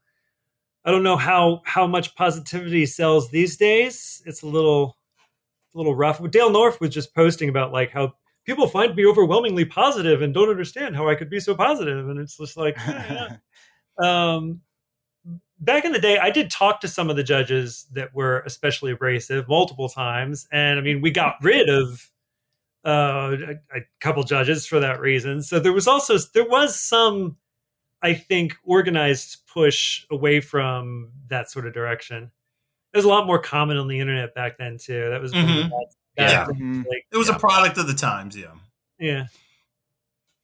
But, you know, so, so to tie, you know, to put a bow around what the submissions process entails, right? Because I want to yeah. be clear, you know, and, and I've, I've, you know, been thinking, you know, and now, now that I have a new job recently and I'm, I'm having more time to get back into the swing of things and being more directly involved, you know, in O C Remix once again. Yeah, I've, I've I've wanted to, you know, clarify sort of, you know, for, for the new blood, for the folks that necessarily, you know, haven't come up through O C Remix and, and maybe are more dedicated toward, you know, SoundCloud and YouTube and other communities out there. You know, the, the other things that we have to make, you know, kind of clear on what O C R isn't. And and, and I've, I've I've certainly tried to do it, but I, you know, use the platform of of, of um you know, our discussion right now is that, you know, O C R doesn't take any ownership of people's music. If you want, if you feel so inclined that you want to, you know, release your material on Spotify or monetize on YouTube or whatever, that doesn't preclude you from also freely, you know, having it hosted um, and, you know, and evaluated by O C Remix to be included, you know, as part of the sure. collection, you know, again, because we don't take any ownership. We're there to promote your stuff. Um, and so there's also, you know, people overanalyze and think about sort of the political side. Like, do I have any friends there? Or, you know, well, I, I don't know any of the staff there. And so maybe uh, they don't know me. And, and, and it's just a big clique there. And dude, we've got over a thousand contributors over twenty-two years and counting. Nice. And so you don't click up with a thousand people. You know, we've got four thousand yeah, arrangements. Barely click up with anyone. It's true. Yeah. So, I mean, you know, so I don't, and, and the other thing that I, so I encourage people not to, again, and I say it, you know, in our judges panel F A Q, but it's like, please don't overthink this process. If you think your stuff is interpretive and creative, it has a potential home at O C Remix, and we'd love to have you um, submit it. The other, the other thing that I, um, you know, Like, like to uh, be clear about is that, you know, it has a for it, you know, it's intended to have a forever home there. We want you to be, you know, proud of your work, and, you know, if you submit it there, you you know, you intend to have it, you know, on permanently, you know, there as a representation of what you're capable of at the time. So, you know, we don't do, you know, big takedowns and everything like that. You know, if we do takedowns, it has to be muted now at the, in this stage. It has to be mutually agreed upon by the artists and by, um, you know, uh, the the staff as well. But so, you know, it, but we intend to have a permanent archive and, you know, and a growing archive that's representative of what the capabilities are of the video game music arrangement community, you know, at any given point in time. And so we love everything. You know, we want, we have no bias toward any games, any systems, any, you know, any, any, uh, any time period. We don't care if the game is a commercial success or a commercial flop. We don't care if it's triple A or indie. Anything that you want that is an arrangement of stuff that was originally game music, we want it, you know, and and and it has a place. So we we encourage, you know, anyone and everyone to get involved. And whether or not you have, you know, you don't need to be a pro, you don't need to have connections. Just don't overthink it, and, you know, send your stuff. And and the last thing I'll say is we have a lot of people, especially with the reputation that O C Remix has had, you know, over twenty plus years now, because a lot of very accomplished hobbyists and even now, you know, professional musicians, composers, you know, game composers, people that are, you know, in pro audio and that do production for, you know, world-class mainstream talent have, have passed through O C Remix at this point. People have, you know, uh, you know, people will self-evaluate their own music and just be like, ah, you know, kind of like me with Fruity Loops and going, oh, no, no, no, no, no, I'm not capable. I'm not, I can't do it. Yeah. Like, don't overthink it. We, you know, let us be the judge. We will be the judge. We'll be happy to give you feedback and let you know what is clicking, what is working, and let you know what we think um, could use some more work. And it's take it or leave it advice. You can, you can always say, you know what? This criticism feels valid. This yeah. criticism I don't necessarily want to work with, but mm-hmm. like in order to, you know, resubmit a potential track that may have been rejected one time, you don't have to do everything we say. There's no edict or demand that you do, you know, A B C. It's just more like helpful guidance to say, have you considered doing this? You Usually, know? sometimes yeah. there is a, a single profound problem with a mix that is actually preventing it. Oh, oh sure, sure. But, but but what I mean, uh, I'm, yeah, and I'm sorry, to, to contrast, I would say like, yo, these levels are way too loud. You have to pull it back versus, you know, making suggestions on, say, the structure of a song or mm-hmm. how to make it not feel as repetitive. You know, mm-hmm. we're not going to say you need to change this here, right here. But we'll say, hey, it got boring over here. Consider, you know, changing the tempo, changing the rhythms, switching the instrumentation up, you know, so presenting you, you know, a plate and you can pick, pick and choose what you want to, you know, go with. I just wanted to piggyback off of the, the, the archive comment, because yes, um, it's, it's an archive. It's, it's a, it's a canon. It's a continuum, if you will, like beyond just a collection of files though. And, you know, I've done the write-ups. Larry just recently done, has done like the first two write-ups of mixes. It's kind of like a blog format almost. Yeah. Um, not by me. Uh, so he's the only other author of write-ups, and he's done two now. And, you know, we're, we're kind of testing that out. That's a new, new in twenty twenty-two thing. Um, but for twenty-two years, I've been doing the write-ups. To me, it also tells a story. It's a, it's almost narrative. You can go from year to year and kind of there's references back. I try to make it like a story. I try to tie things together. Sometimes I'm more successful than others, but you know, if we're talking about a given artist, we'll say this is their tenth featured mix. Um, you know, this isn't that similar to, you know, the last two mixes, but uh, three mixes ago, there was a piece in the same genre. Just, you know, telling a story and connecting the dots a little bit so that it's not just a collection of files um, is, is the value added that I try to achieve, at least with the, the write-up.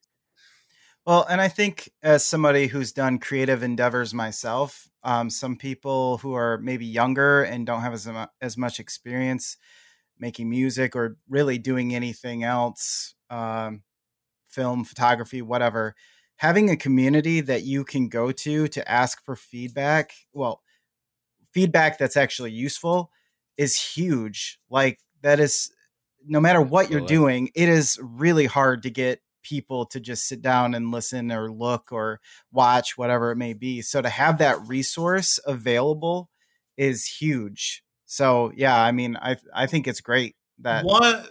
Yeah, no, no. Th- th- thank you for that. One little nugget I'll throw in just for anybody that's in any sort of creative field and that is looking, you know, whether by hook or by crook, you know, spam or, you know, unsolicited, you know, contact, whatever. If you, I would just say as somebody that gets approached a lot to listen to things, if you want feedback from somebody, this is not going to be like, oh, you need to be polite, blah, blah, blah. Look, just give me the link. Like, show me the goods immediately. Don't, don't add a step by asking if you have permission to link me something. Just link it. Can you listen to this? Link. Not, do you have time to listen to this and wait for a reply? Just link the material. Save a step. Save a step. That's all. That's just my little. That's my little nugget of advice. Like that, you know, you, you don't. Anything. You don't have. To, you don't have to be particularly bold to do it. But like, yo, close the loop. You know, close the loop. Yeah, that's all. Yeah, yeah. Absolutely. Well, you want to make it as easy as possible. Mm-hmm. Yeah. Lead the horse to water, dog. Like they won't, they may not drink, but like lead them, yeah. like do it. Show right? them the water. Yeah, yeah, right. yeah. Now I feel like, uh, you know, we, we, we've talked a lot. There may be some more questions or you may want to wrap up or anything like that, but I don't want to, you know, leave anything un, unanswered or un un we, unspoken to. So I'm, I'm happy you brought that up. We do have yeah. a little lightning round, but I do have one question I want to ask too. Sure. Um, before we got to that, just uh, thinking through things like what what do you see as like that next? What's that next step for O C Remix? Like, what do you see? What's that next evolution in the journey? The okay, future. I'm gonna hold on now. Dave runs the show, so as sort of the secondary person, I feel it's important for me to go first because maybe, just maybe, I may inform something of what Dave might say. Not that I'm more important and, and need to, you know, take precedence over what. Just, he's hey, go for it. Go for it. So again, right. So I recently just got a new job and I'm, I'm so, so thankful to, you know, have more freedom to be involved again, because for a, you know, a period of several years, I really had to pull back. Maybe, uh, you know, in some ways, not ways that Dave would notice in the sense of like, you know, trying to be there to stage mixes and stuff. Obviously, I can't, you know, do as much as I could, but, but, um, you know, trying to keep things running. But, you know, I've got a lot of ideas. And, and so one of the things that I've, you know, thought about for, for many years is the fact that, you know, the whole approach to what O C Remix does, right? All of it is supposed to be run on kind of like our spare time. And as Dave and I are, you know, parents of, of wonder, we all have wonderful daughters and they're all the best, but you know, it, it pulls more and more time away from doing sure. the, you know, the, the, the, the fun little hobby side project that we all, you know, love and, and want to see, you know, thrive. And so I've always said, you know, we need like, you know, new blood and stuff like that, but really, you know, it, it also comes down to a matter of if, and, and Dave is much more focused than I am. I'm a, I'm a chronic procrastinator and very scattershot in how I approach everything. And so I've literally just, you know, I mentioned to Dave, like uh, maybe a couple of days ago that I've, you know, got a little spreadsheet that I'm calling O C R three sixty-five in which I'm trying to be very intentional about like, what is one thing a day I can, uh, one thing per day I can do to like better the O C Remix experience, whether it's like, you know, ideas or just, you know, uh, fixing things or, you know, adding in data, whatever, what are things that I can do to be very intentional about it? So I will say, so that's a long-winded way to say this. I saw some very, um, you know, uh, it was uh, critical, but thoughtful uh, fan feedback, not like a hater, but somebody who was a legit fan saying, oh, you know, O C R needs to have more diversity in like what games are represented and stuff like that. Um, you know, obviously the judges panel, we don't tell the artists what to do. We have kind of our own community and they pick and choose what they want to do.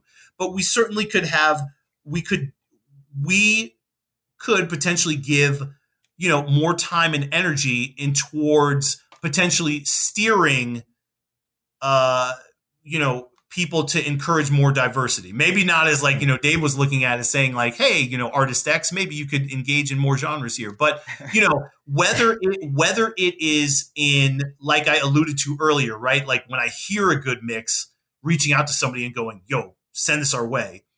We yeah. need to be more intentional about like what game representation could we have more of? What genre representation could we have more of?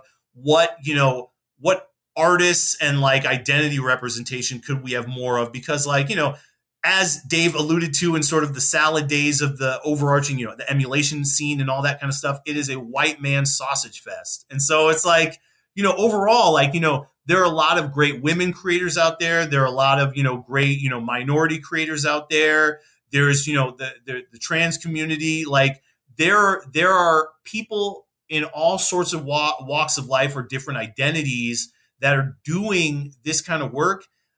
I, that is certainly not to say that O C R is an unwelcoming or, or in the past has been unwelcoming in that way, because we, we have all of that representation already, but we could be proactively going out there and finding more and more artists to engage with them rather than strictly being passive and just being like, here's our webpage, here's the instructions. If you care yeah. to look, we care to listen, you know. Well, at, at there's some an advantage to the passive model. There, there, there is. Hold on, I'll, and that's why I'm going to let you go to that. So, but okay. you know, that said, right, in an era where there's more commercialization and there's like, you know, people are trying to put their stuff on like, you know, uh, Apple Music and Spotify and YouTube monetization and everything like that, it is important to know that our community will always exist strictly for the love of the game, and that no matter what, you can definitely reach a sizable audience to, you know, have appreciation for what you're doing, especially if it's in, you know, potentially underappreciated stuff. Because, you know, there's always an audience for Super Mario World and Chrono Trigger and Final Fantasy and all that kind of stuff. What doesn't get promoted as much is that we've got, you know, almost a thousand games represented. You know, they aren't all Super Mario. They're not all Castlevania. Right. There's lots of, you know, relatively obscure stuff. All of that is welcome and represented. We could be doing more to chase more of that and, and actually proactively looking for that and bringing it, you know, home, as it were.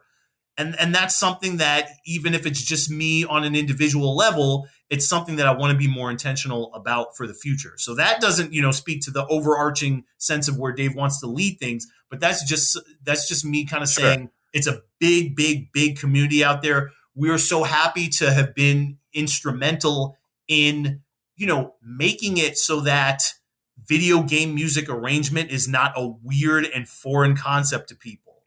It has a lot more respect these days, whether it's just a natural part of the progression of, hey, you know, all of us, we grew up with games, and so we don't have like an inherent disrespect toward them. But there's still people in our age, you know, in our demo that are like, what the what the fuck is this? Game music, this is lame as fuck. You know, but but now, like, with with O C Remix on the hobbyist side, with, you know, Video Games Live and Distant Worlds and all that stuff on the professional, you know, like, concert side, you know, you've got, you know, so much more recognition for the strength of video game music. And so we're, we're always going to be an integral part of that.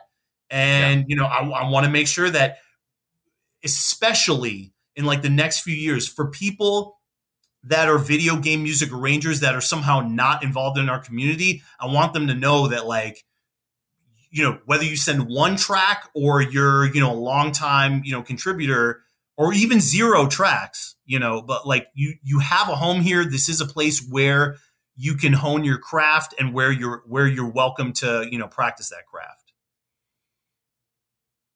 And just piggybacking on that for a second, like, I, I just want to, you know, make one point about the, the whole monetization and commercialization versus, versus what we do and what we encourage.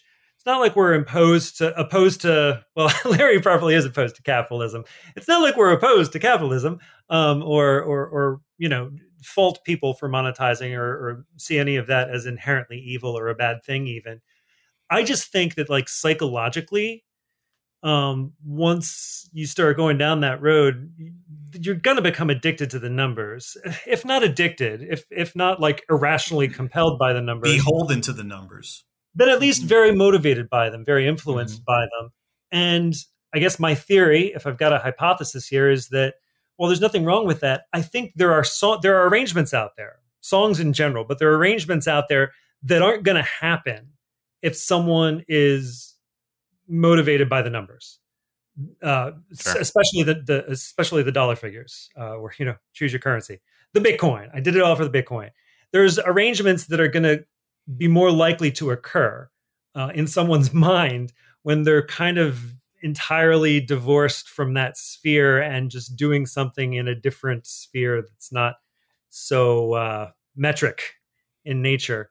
Um, and I think we've seen a lot of that. We've seen just creativity that, you know, would this have happened? Could this happen? I mean, people are doing great stuff. Right. Um, like to see more risks. I'd like to see riskier stuff, I guess. And I feel like not being attached to the numbers is, is is not a guarantee, not a guarantee, but it's a facilitator of that type of creative process. So I'm just throwing that, uh, that out there into the ether. It's, I think it's true to some degree. Well, no, I mean, yeah. even even like e- even the way the the the kind of li- music licensing system works, it discourages medleys. Like, so, for example, so if you wanted to do like a super mega medley of, of video game music and license it, it's pretty cost prohibitive. So it discourages original lyrics. Yeah, it, that too, that too. It discourages what? original lyrics as well. So it's just, it's yeah, it's not it's not conducive to certain types of of, of creative output. But um, well, um, back to the original question, like, what's next for O C R? Um, in terms of like a transformative milestone, grand vision, Um, I'm not sure if we're going to fundamentally change. I mean, the, the first task, uh, the first order of business is always keeping the ship afloat once you've got, sure. once you've got a ship. I think we still have a ship. Um, so there's just a, a pretty large amount of energy just in t- maintaining the status quo. And we haven't released an album in a very long time. And that's because, well, like parenting comes first. It's got to. Um, yep. Yep. You know, O C Remix is my yeah. baby, but I have literal babies that I, you know, they're my babies. So O C Remix is, you know, um, I have to put it second uh, or third or fourth uh, as I should. Um, there's a lot of things we can do to just improve the site. And we're still on a website design from like two thousand six. I mean, the, the web has changed, and shame on me. I'm a software developer by trade. So I should be like deeply embarrassed by the state of the site. Um, I'm still proud of some things. So just to explain, um, I didn't give you like the full, full origin story on O C Remix because originally it was all H T M L maintained by hand. And we had drop downs with like five hundred options. And it was just oh. drop down. Um, one was sorted by date, and then there was a whole separate drop-down with five hundred more options, all in the actual H T M L. You I remember. Uh, I remember. Sorted by uh, alpha. Uh, so you could sort either way. Very functional. You know, it's right there. Wow. It's all of it. Um, but no Ajax or anything like that, or X M L or fanciness. Um, I had someone helping me to eventually convert the site to P H P and MySQL, which is basically where it still is today, database-driven, with an initial schema of like five or six tables. Um, But he was unavailable uh, after a short period of time. And I just, there was some on and off back and forth. Eventually, I decided to learn the, the stuff myself. So I learned P H P and MySQL and database design. And now the schema for O C Remix is probably like fifty or sixty tables. And, you know, there's foreign keys everywhere and constraints and associated tables with additional metadata because it's all about those relationships. Anyway, long story short, um, you know, there's a lot we can do just to improve what we currently are. Um, we are behind. We are a little antiquated, literally, in our in our tech. And yeah, I gotta I gotta take fault for that. There's no one else to point the finger at. I took it on back in the day because I could. Sure. I had the time. Yeah. Um, yeah. Nowadays, I don't have the time, but I'm also like a perfectionist and a control freak, and I know I can make these improvements, and I'm the one that wants to and should. And I'm not going to charge anything to O C Remix for doing it. It's just going to be my free time. But finding that free time is just, like, oh my God. Preaching I thought with choir. COVID, I'm like, hey, you know, obviously this is a terrible, terrible, terrible thing. But, you know, maybe I'll look for a silver lining. I'm sure I'll have more time at home. O C Remix. And um, that no, didn't happen. No. Nope. I, I, I think, I think you know, Dave is slightly self-deprecating, but we, we, you know, I, I say the royal we because, you know, ultimately it's Dave's, you know, baby, as as, as he said, right. right? We we definitely could and should outsource more of the development, just in the sense of um, Dave is one man who can't do it all. And there, but as sure. he said, he is a control freak. So thus, that's, you know, that's, that's probably too self-deprecating. Um, there's the line, there, right? And there's and there's no, there's only so many hours in, in a day. Yeah, yeah, that's true. Absolutely. Um, there there's certain stuff we can we need to get a good core and then just build on top of that. And the, the core is what I want to I kind of want to do myself, but uh, we'll see. But, you know, just making the site better on on mobile, making it fully responsive, which is a basic thing nowadays because every site design template that you can get is already responsive by default. But since O C Remix was designed before all that, it doesn't scale very well on a phone. Yeah. And then site-wide login. Right now, you go to the forums, you're logged in, and you have a forum profile. But if we had a site-wide login, then wherever you are, you could see your forum status and also integrate more with the actual, there, there's all sorts of improvements we can make to the site. Yeah. And we need, um, we need to speed up the judging process too. And I'm very, very guilty of that, but you know, for, for, uh, for everything I've touted about the level of feedback and that, that remains the quality of feedback. And that always remains true. You know, you could have a baby in the time that it takes to get evaluated. So, you I know, I, I don't think, I, I don't think they could either. Yeah. So, I mean, no, I mean, you know, it might take a year for, you know, somebody to send something in and then, you know, see what the end result is. And so, you know, look, that that's always a byproduct of, again, right. You know, we're busy folks. Now we have families. Right. And so you got to put it third, fourth, you know, something like right. that in, in the, in the pecking order, as it were. But nonetheless, you know, we, we, we still have a, a very high quality team, and we, we do eventually, you know, gets everything. And, and, you know, it's also the volume of what we get. You know, we're still very popular and people, people blow up the inbox, and we've got a lot to look through. So that's always a, a, a concerted effort that we have to give. But, you know, we, we have a really strong team in place. So, and, and again, now I'm yeah. live once again, and uh, hope to good. have a different story, you know, but the last time we've been fully caught up with the inbox, and, you know, we've, we've had really good periods where we've been, you know, very close to live, but the last time we've been fully caught up inbox zero was two thousand seven. So uh, we will get there. We will we will get there again. That you have my word on that. But you know, could be you know maybe maybe we'll wait for the next interview yeah. a decade yeah. later, and yeah, right. like inbox zero, we're right on the cusp. Um, we're attaining it. It's happening. I guess. Uh, I mean, we do have albums that are in the works, uh, various stages of some some that date back to probably to two thousand seven in terms of their origins. But I mean, we should be releasing more albums this year. In terms of other future plans, so like Larry mentioned, listening to fans for feedback, always a good idea. I think probably at this point, the number one thing we hear is like, this music should be on Spotify. Hmm. Mm. Um, none of it is. There are some people who get all of their music from Spotify, and I'm not judging. Like uh, people are time limited. It's it's a yeah. it's the era of short attention spans, and if there's one service that can get you all the music that you think you need, more power to you. It seems like we need to be on Spotify. So then I was thinking, well, how do we make that happen? Because then, then you know, th- it has to be licensed because there's revenue automatically attached to it, yada, yada, yada. Um, we're working on a new contract. It wouldn't be retroactive. Uh, no one would be grandfathered into it or forced into it. It would be opt-in only. Um, but for existing work or potentially for new work, to obtain the art- artist's permission to license the music and put it on Spotify or other commercial services, and then redirect all of the revenue from those services to a charity, not us. Um, okay. Even though we, is, even though we are under a five oh one c three charity, which, you know, for people that don't know, like you can make a tax deductible donation to Game Music Initiative. It's so just true. F Y I. Um, it would be not, even though like we've been talking about how awesome non-commercial spaces are, and I still feel that way. Uh, for some people, like Spotify's it for them. That's it. Well, you got to yeah. go where the people are. Um, right. I want to be where the people are. Ah, damn it! That is not where I was trying to get you to go. Damn it! Hell no. Um, I, I'll say this just as a quick aside. I did see a very helpful tweet from a fan that had a nice guide on how you how you locally import files into Spotify. So we need to, you know, promote that and and and um.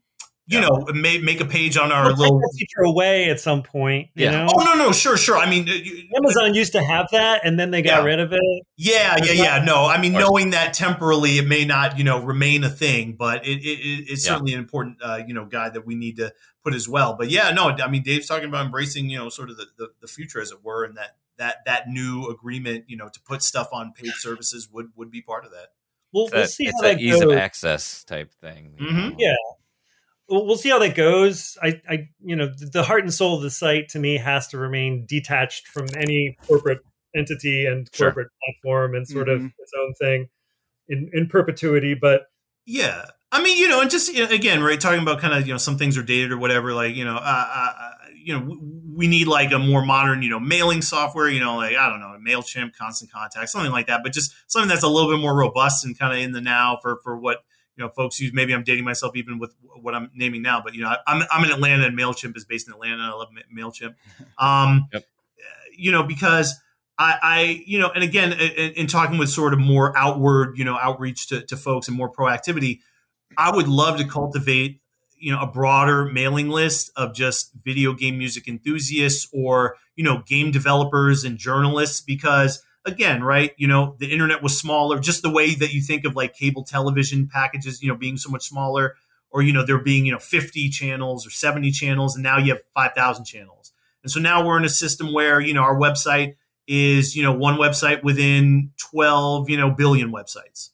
And so in, in terms of going where the people are, it's like, okay, well, so one of the other projects I'd like to do is just cultivating a mailing list of folks that are in the game development space or the video game music enthusiast space, and just being more proactive and intentional about saying, yo, this, this music exists. Whereas again, you know, and this is not, you know, it, it's not, it's not to be critical of how we've done it. We've, we've, you know, cultivated such an amazing community um, and recognition thus far. But it's like, you know, a lot of it is kind of saying like, yo, our island is here. And, you know, we we just politely kind of have our hand up like, hey, you know, like, boom, you know, like my shirt would be like, you know, you know, we're here and, you know, you, you, you, you, you come and enjoy it if you want it. But there's more of just like, yo, especially now, because, you know, we're, I would argue we're more impressive than we've ever been in terms of the scope and the the size of the, the community and the catalog.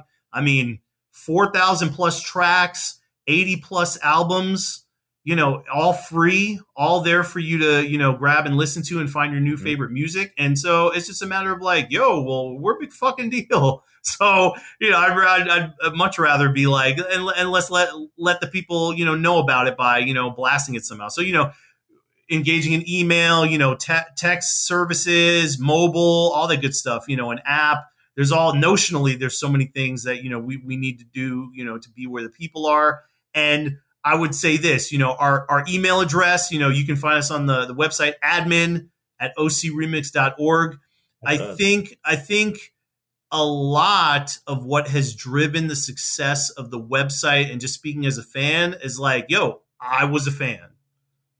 And I reached out to Dave, and I remember, like, I literally, this was just on, on, on just a whim. I was looking at my old, old, old private messages, and I have like Dave's first response to me in a private message. Uh-oh. From back in, no, this was like back in, so this was back in two thousand two where I, I reached out to Dave and I said like, hey, you know, this database is awesome, but there are a lot of source songs that are not connected to the remixes. So like, would you be against me helping you populate that information? He's like, yeah, if you have time for it, you know. And it was kind of like non-committal in the sense of, not that he wasn't, you know, yeah. into it, but just saying like, well, yeah, you know, if it turns out you have the time, then There's I can. Crazy people out there on the internet, and you know, it, lots of people say they're going to do something, and then yeah, never yeah, yeah. No, no, right. So, so, so I guess what I'm saying, you know, again, again, about being proactive and intentional, right? There's a lot of well-meaning people that have, you know, time and and energy and, you know, uh, enthusiasm to give, and you know, we've gotten very, very, very far with just kind of being like, hey, they show up because they they show up because what's here is awesome. So I, I'd always like, I, I'd like to flip it and be like, where are the people?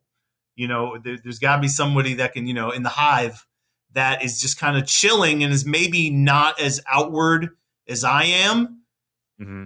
That that might be like, if you said, hey, you know, what do you know about like M P three metadata? It'd be like, oh, I know something, you know, so just just bridging it, you know, just just trying yeah. to bridge the gap and, and and find out, you know, what people are there and what resources and, uh, you know, expertise they can provide. Nice. So O C Remix two point oh upgraded and reaching out to to the folks and letting probably them know like eleven point oh now. Oh, yeah, yeah. yeah. I yeah, don't know. Rebuild it. We can make it better. Okay, now I know that we bloviate, but I don't want to like. Oh, I don't want to. I don't want to not do the light. Round. I, I, I, I, yeah, I want the lightning round. Like I don't want to not. Do yeah, the I was gonna round. say. I was gonna say. We really appreciate you guys having or coming on here. Your guys' time, but let's give you the lightning round. We had some listener okay. questions and people. They're they're all pretty quick uh, answers, I think. Jason, do you want to hit them with the the cues? Yeah, I can. yeah, I can do that. I can do that. uh, let's do it, fellas. What is your all-time favorite game track, remixed or not? Game soundtrack. Uh, this is singular track. Singular track. Singular track. I don't know how I would answer this. This is a tough one. Son of a bitch. I hate favorites questions. We yeah, hate we hate favorites questions. Yeah. We don't, you know, hold on. Let me okay. I'm an asshole. Watch this. Not the lightning round. I've already taken it out of the lightning round. round. Oh man. This is so, lightning. So one of the things that I really appreciate that Dave did, and that that that literally shaped me as a listener, is the fact that he was not about favorites and top lists and rankings and stuff like that, and had a very committed, you know, uh, intentional approach to being like, if it, you know, you can feel one way or another about a particular track, but if it exists on this website, it has some merit and some creativity and some value. And so, you know, there was an old uh, fan radio station that I, I you know, uh, that I knew and loved back in the day, ormgoss dot com. And I remember looking, they had a top one hundred list. I remember screenshotting it because I'm like, look at this fucking list. It's all like fucking Chrono, Chrono Trigger, it's, Final, it's Fantasy Final Fantasy seven, Super, yeah. you know, Super Mario, and I'm like, God damn it! There is so much more that is on this website that is absolutely killer that doesn't get highlighted. So, and you know, to expand that to the broader realm, right? There are so many game soundtracks that don't don't get their just due.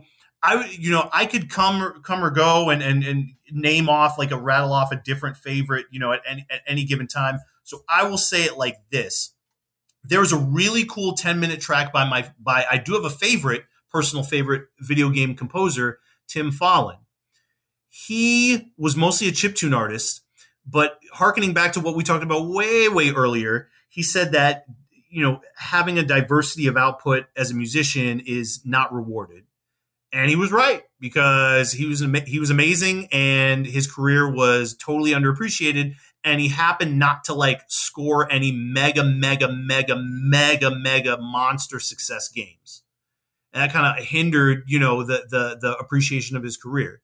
Yeah. That said, he did some late soundtracks, or, you know, non-chiptune soundtracks. And if you go to the soundtrack for Echo the Dolphin, Defender of the Future for the Sega Dreamcast, there is a ten minute track called Aquamarine Bay. Go check that track out. It is incredible. Very relaxing, very chill, kind of new agey in that way. Very, very nice. So I would say it's not like, you know, again, I could I could I could name something else of like, this is my personal favorite, this is the best ever, whatever. But like, just as something that is a legit personal favorite of mine, and but but will never get the recognition that it deserves. That would be one piece there. And then I do have a personal favorite O C remix um, that since two thousand two has stayed. And even though the production is not the best, it is still my personal favorite and something that sticks with me as being a very early um, track in the website and in my fandom. And that's uh, uh, Uh, Genso Suikoden, I could be pronouncing it wrong, mix by Hazama called Reminiscence Deep Sleep. And it sounds like a piano being played underwater. Oh, wow. It is the most beautiful concept I've ever heard. And it is a, it is a relatively conservative arrangement. Like melodically and structurally, it holds pretty fast toward the original. But the, the, the, the change in the instrumentation is absolutely sick. The production is a little dated, and there's some like clipping and popping that's, un, you know, artifacting that's unfortunate that, you know, th- there will never be a better version of. Um, you know, we just have it as like a one twenty-eight K, you know, M P three. You know, m- maybe I'll hit up Jeremy and, and ask if a wave somehow exists, you know, in the ether, probably not. But it does remain just as a person on a personal level, my favorite O C remix. It will always stay with me. I've, I've, I have some close seconds and thirds um, that are there, but for like a number one, that's my number one. Nice. How's that for lightning, baby? Lightning's back, quick and dirty. All that lightning, that lightning just yeah. sings the body with that speed and that energy, and that it was all over in a flash. Call him Zeus. You don't pick favorites, Dave. Do you have anything either in the broader video oh, game you know, music or that, remix? Well, you threw me for a loop here. You know, good question, actually, because, and I'll try to make it closer to lightning, right? Um, usually people go for like, what's what's the best game soundtrack? Like, what's the best soundtrack? Not the not the specific track, but the soundtrack. In which case, I usually just rule out Chrono Trigger because, like, yeah, uh, yeah, uh, it's it's a class. Some things are classics for a reason. Like people like to hate on um, Citizen Kane, but it's actually really good. Um, and you know, some of the other classics, Moby Dick, it's really good. Trust me. Um, good for a reason. Classic for a reason. Chrono Trigger, um, individual track. I don't know. I, I would probably end up getting like philosophical or something. Yeah. That's tough, to, but, um, tough one. Well, you know, try to keep it lightning, I guess, but, but go for it. Cause I want to know, I, I don't think I've ever heard you nail down well, like one let's track. Do, let's do a mini like implicit association test or, or, you know, like Rorschach or whatever. Um, when, when someone says V G M to me, like, the theme that I am most likely to think of, and the theme that I also think of in a positive light, would probably be Super Mario Brothers one one. Like, nice overworld, yeah, classic. Yeah. It keeps yeah. going. Like you expect it to loop, and then it's like, nope. There's a different section, and then there's a different section after that. It's lovely and it's memorable. Everyone knows it. More people know that than yeah. like It's true. A lot of classical music pieces at this point, which is mm-hmm. little, maybe just people should listen to more classical music. I don't know. But, you know, that's a classic. Um, and it's a classic that like set the tone for Koji Kondo's like work to come. It was not only great, but it was better than it needed to be in all the right ways. And like like I said, if someone says video game music to me and I'm going to think of one song, it's probably a song I think of. And the fact yeah. that I don't hate it, like because of that knee-jerk yeah. association, yeah. probably means it's amazing. Nice. I'll take it. Iron Logic. Speaking of classics, got another question. Which do you prefer? The Doctor Wiley theme or Chemical Plant Zone? I'm guessing the theme, what is it? Theme two? From uh, Sonic two? Yeah, Sonic two. Yeah. And uh, what is it? Second Wily's stage, theme yeah. from Doctor Wily Stage Man one from Mega, Mega Man two. Yeah. Wily. Yeah. Not even a question. Oh yeah. I love I love really? both. I love both. Yeah. Oh, Wily. I mean, just I, I will say for sort of I mean, within our space, within our community, and I mean the overall, you know, game arrangement community, like what has more endurance and impact? It's it's going to be Wily by a country mile, you know. Yeah. yeah. But okay, I mean, uh, you know, you not for me, not for me. I'm going I'm going to chime in here for some Chemical Plant. One, I am currently remixing Chemical Plant Zone. So oh, yeah. I'm jinxing myself and, and doing a disservice to the source if I did not put it above, given the situation. I'm I'm trying for, and I know I don't play guitar, so this sounds very foolish, trying for like a Led Zeppelin style, but the guitars Oof. are going to be like uh, electric pianos with some uh, distortion. At any rate, hopefully that'll turn out. Uh, it's got the Led Zeppelin drums, which I just love. Yeah. Um, yes. Little stuff. In there. Um, I know M J, you know, Michael Jackson contributed to Sonic three and then like wanted his name taken off or whatever because he didn't wasn't happy with it. But to be honest, back on Sonic two, Chemical Plant, you know, almost sounds like it could be an M J song. Oh, like, for to sure. me, yeah. It has that vibe. The bass is all over the place. Mm-hmm. There's been great remixes of it. Mm-hmm. Um, I hope to do it justice. And I'm going to have to say, for me, it edges out Wily. I mean, Green Hill Zone is the most iconic Sonic theme that I can think of. It's a more iconic, sure, but I don't yeah. like it yeah. better. Sure. No, no problem. No problem. Uh, Aquatic Ruin Zone from Sonic two also. Oh, mm, ah, well, Ice Cap. Sure. Ice Cap is the most mixed Sonic, you know. Oh, that's a good point. Yeah. I wouldn't have guessed that. Ice Cap. Damn, that's right. Ice Cap? Oh, man. Well, I mean, there, there, there's Ice Cap memes. There's Ice Caps within Ice Caps. I mean, it's just it's all Ice Caps. It always has been.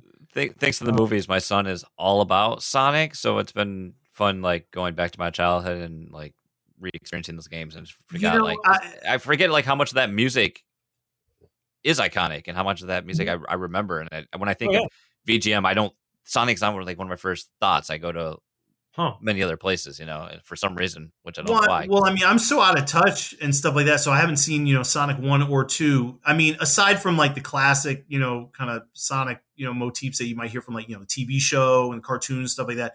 I mean, do, do you hear a lot of the video game motifs, or I mean, are they or are not really? No, not really.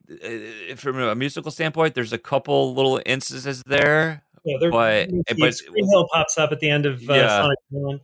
Yeah, yeah. It's I mean, really, we'll, yeah. we'll we'll see. I mean, I would I would really love, especially because you know, look, if you look at what T-Lopes did with the Sonic Mania soundtrack, like, dude, it is so ripe for you know either creating new compositions that have that Sonic feel, or harkening back and expanding upon you know again arranging and and, and personalizing the classic themes. And like, so, you know, when, when, you know, uh, to, to date, when this interview takes place, you know, Netflix just dropped the trailer for Sonic Prime today.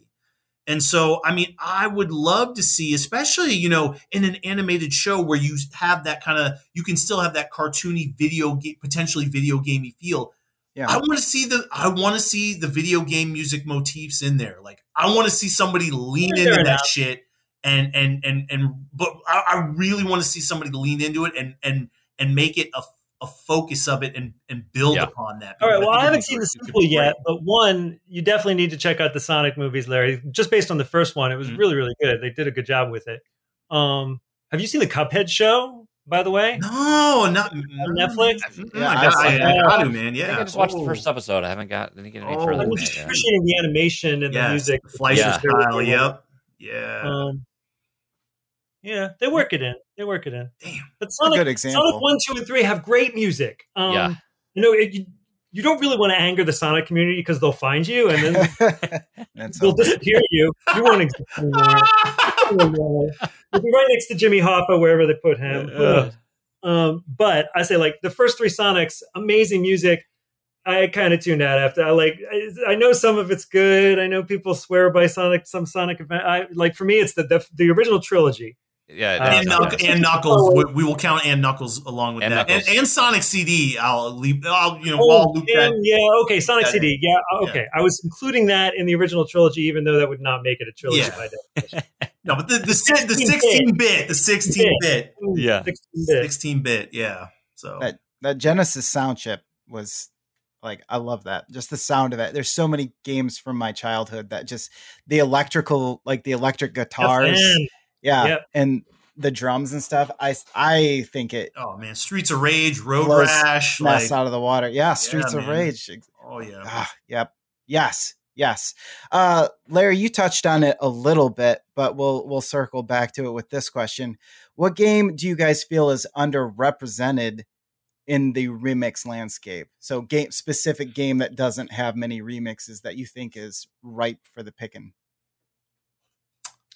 Damn. I'm kind of doing a Sarah Palin cop out, you know, all of them, you know, that haven't been done. You're you know, all special. Yeah. It's okay um, not to have an answer. That's Oh dear God. Dave, is anything specific come to mind for you or?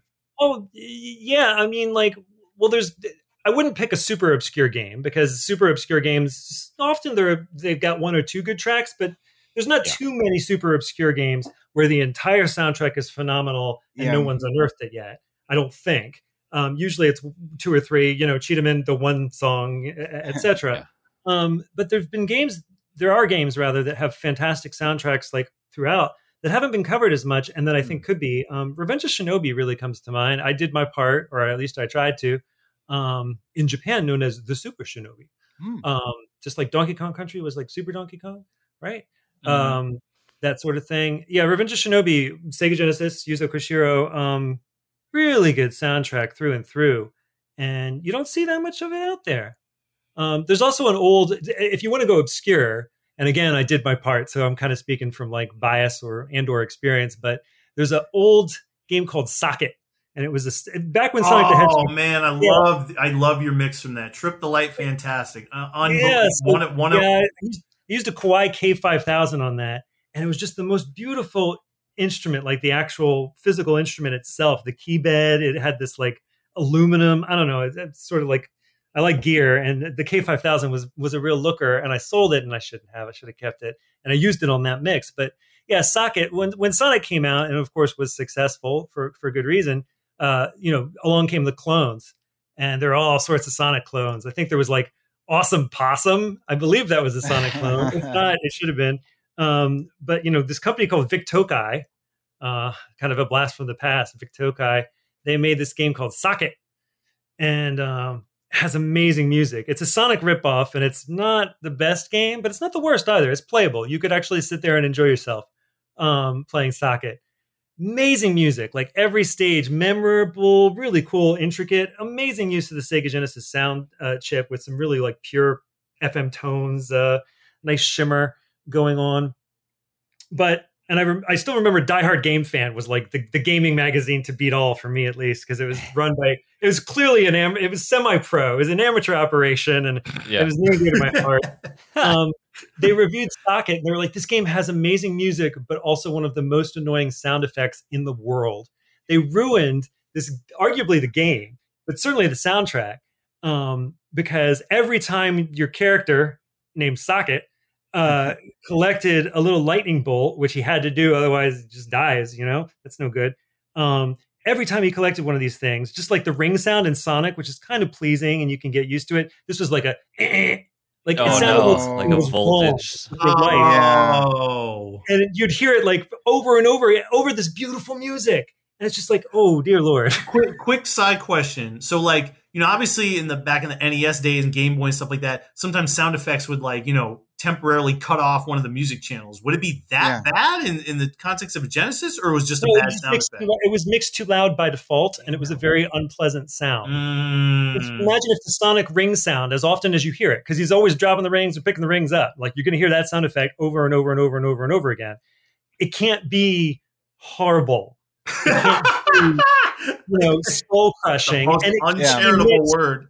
Louder than the music. Yeah. So I, I feel like the sound effects guy had it in for the composer. I was like, I gotta screw with that guy's I, I checked work. YouTube real quick. He he speaks truth. Damn. Yeah. Oh, um, man. So I heard Game Fan were like, this this sound effect is like a game ruining sound effect choice. Oof. Boy, how I, rough, man. In this day and age, you know, something could be, you know, in beta, you know, or in, in a, yeah. you know, kind of alpha beta level on Steam yeah. or something like that. It could get fixed right away. You know, it's, it's so tragic. Yep. Once you ship, yep. back then, once you ship, it's like, no, that's the socket effect. Yeah. It's the socket yeah. sound. You're stuck with it. Okay, I have a legit lightning round to this question as I was thinking about it. Um, okay. So going back to Tim Fallon, and again, him not being appreciated, especially for his more modern stuff. Um, There was a remake for the P S P, the PlayStation Portable, of Lemmings. Um, I, I don't care for the arrangements of the Lemmings themes because they're all kind of like super happy, syrupy music and stuff like that. So yeah. none of that. But the original songs that Tim Fallon made for Lemmings for the PlayStation Portable, go find that soundtrack. Holy crap. Holy shit. They are really, really good. Very, I, I, I love, I love, I love, I love them all. I love them all. Wow. Yeah, totally. No one will ever cover it, unfortunately. I need to bring back my Tim Fallon, you know, which is actually project. The question, what game needs to be mixed that yeah. hasn't been, but yeah, yeah. yeah. Lemmings, for the, Lemmings for the P S P. I'm throwing in my hat too, just mm-hmm. to put it out there. If anybody's listening, I still want to see or hear Shadowrun on the Genesis. I, I it's a huh. it's a personal favorite of mine. Mm. I love the music. Um, you know, Genesis chip again, but uh, I've even those that was one of the um, soundtracks that I was like, oh, maybe I could possibly you know do it myself. Um, but I don't know. It's one of those games where I'm probably biased towards it because I remember playing it as a kid. But yeah. the jams are you know there's some. They, it slaps, you know. All right, I'm gonna check that out. I'm Did gonna check that. Out. If I ever finish the Sonic, the Sonic Chemical Plant, and then I'm working on, it, I'm working on a Final Fantasy eight mix, which uh. is a weird combination of trap and synthwave. But I, I think it's gonna work, but I'm not quite sure. Um, so maybe I can make Shadowrun. Yeah. Well, Lucas, did it? Did so? There was an S N E S release as well, and yes. we had a couple from that. Did it have a yes. totally different sound? Was it just a? Completely, it's a completely different game. Wow. Yeah, yeah. Oh, different, different game, game entirely. Okay. Yeah, yeah. Wow. Yeah. Com- wow. Different feel. They did that back then. Um, yeah, they did yeah. occasionally. Yeah, and sometimes it was just the game is totally different. You're you're welcome. Yeah. I had no idea either because I wasn't. I never had a Super Nintendo. I just had the Genesis, and I was like, you know, years and years later, I'm like, there's two Shadowrun games. What are you talking about? So I go back and look and I'm like, this is completely different. And then of course, this you know, is Aladdin. Yeah. Yeah. Yeah. Exactly. Yeah, exactly. It's just like blew my mind. And then what the hell? Strider arcade. And then they released Strider for the N E S. And it was like, well, there's Strider. I mean, they've got that part, right? Yeah. That was it, game though. Is entirely Strider never did these things. This isn't my Strider. I don't know. It's uh, weird. It's weird how those things happen, especially back then. You can't get away yeah, with that now. Right. right. No, nowadays um, it gets it's ported eighteen times, and on the nineteenth time, it's probably Skyrim. Yep. And then you. This is our this is our low hanging fruit. Uh, low hanging fruit question: what game are you completely over people remixing?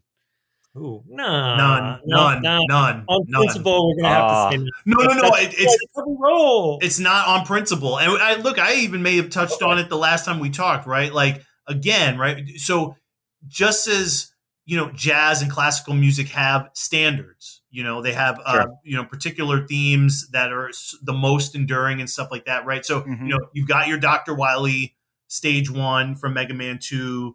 You know, you've got the Super Mario Brothers. One overworld theme, uh, Donkey Kong Country, aquatic ambience, and that kind of stuff, right? So you've got the ones that are just, you know, they get remixed all the time. They get arranged all the time. And even if I might hit that moment of like, ah, you know, I, and don't get me wrong, I've never been like, oh man, why are they, why are they touching that? But it's more yes, like, man. okay, man, like, no, no, but I mean, like, you got to show me something. Like, what am I going to possibly say, they got to probably show you something. Raising the bar when, when I think, time. yeah, when I think that the well has run dry, somebody will always shock me. I'm like, damn, wow. So, I mean, it's a testament to like, dude, music has infinite possibilities. And like the O C Remix community and the V G M, you know, community in general, they fucking come through, man. Like never, ever will I ever, never. I've, I've, I've, I've, you know, just for what I've judged an O C Remix, it's been like more than five thousand tracks, probably at like six thousand, maybe even seven thousand, because I legit lost count. Like they would have to run a count and, you know, somehow. But, you know, there's the stuff that I've evaluated as a judge, and then there's the stuff that I listen to just casually. And like, no, man, it, it, it's not just to toe the line like I'm some sort of video game music evangelist.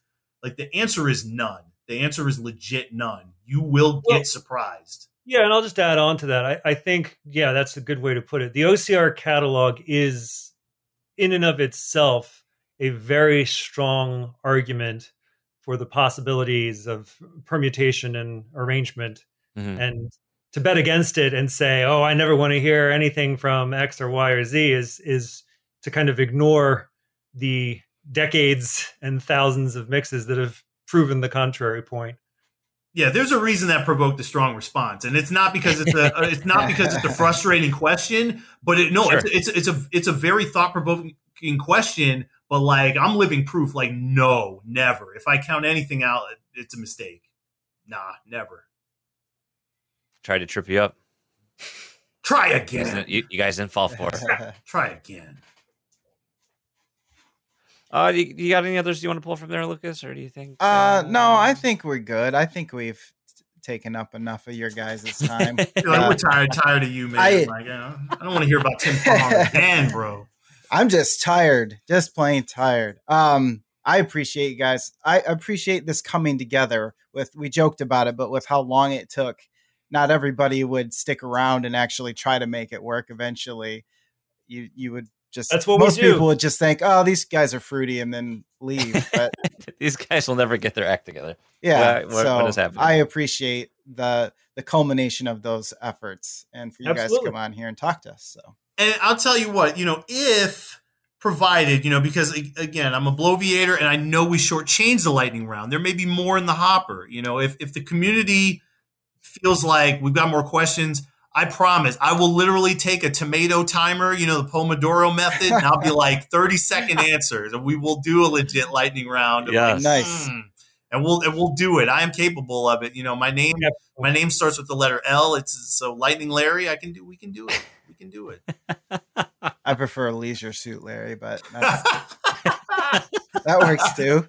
My, my man. Very nice. Very nice. There's a, there's a, there's a great Leisure Suit Larry arrangement on O C Remix called Larry that copiously Ooh. samples my voice. I got oh, a story. Goodness. Yeah. Is that the one that we played for Outlaw? Yes. Yes, it was. Okay, I guess, yes. Do you remember, do you remember you were in the car when with Outlaw, right? I don't, I don't know. I don't, we played it during an actual panel, I think. No, but, then, but I we think. rode with him in the car. Yeah. To the restaurant, the Chinese restaurant. Okay. Yeah. Yeah. Yeah. Okay. Okay, like maybe maybe you were in the other car. I forget maybe, who was in the yeah, car. Maybe. But I was in the car with Al Lowe, and we were talking. So this is the composure of Leisure Suit Larry, for those who don't the know. The composer okay. of Leisure Suit Larry, yeah, Al Lowe. Um, I was talking, and I was talking about um, some game. I forget what it was called, like European Adventure or, or something like that. And I and I made the mistake of saying the, the cover for this game is hilarious because it's got some Eurotrash girl on the front. And at the time, like, Eurotrash was a word that I would have used like in reference to the Cracker song, Eurotrash Girl, um, or Kemper, yeah, Cracker. Um, and I, I, I, you know, it was kind of like a soft porn aesthetic, like glossy, yeah. you know, yeah. like, you know, whatever on this game cover. And he got all offended and he was like, that's Roberta Williams um, on that cover. Woman he knows, that game developer. Anyway, uh, it was a massive, massive faux pas on my part. Part. And then the rest of the car trip was like dead silent. Oh no. It was a bit of a bummer. I was not there for that. Yeah, I would have remembered this. Foot in mouth, foot in mouth. I was like, I didn't mean anything by it, Mister Lowe. But yeah, we played him that mix at a presentation he was giving at a convention um, in person, and he liked it. So that was good. That That's part was awesome. Good. Yeah. And then the Chinese restaurant was good too. So it was a win overall. God, I would love to revisit that back. awkward story with him. Holy shit. Well, he doesn't remember. I hope he doesn't remember. Because he's, I, I got to talk to him. He was such a cut up. So to think that you oh, offended yeah, him, like, I can't fucking wait to bring that up. Oh my God. Oh, I love it. I love it. Oh.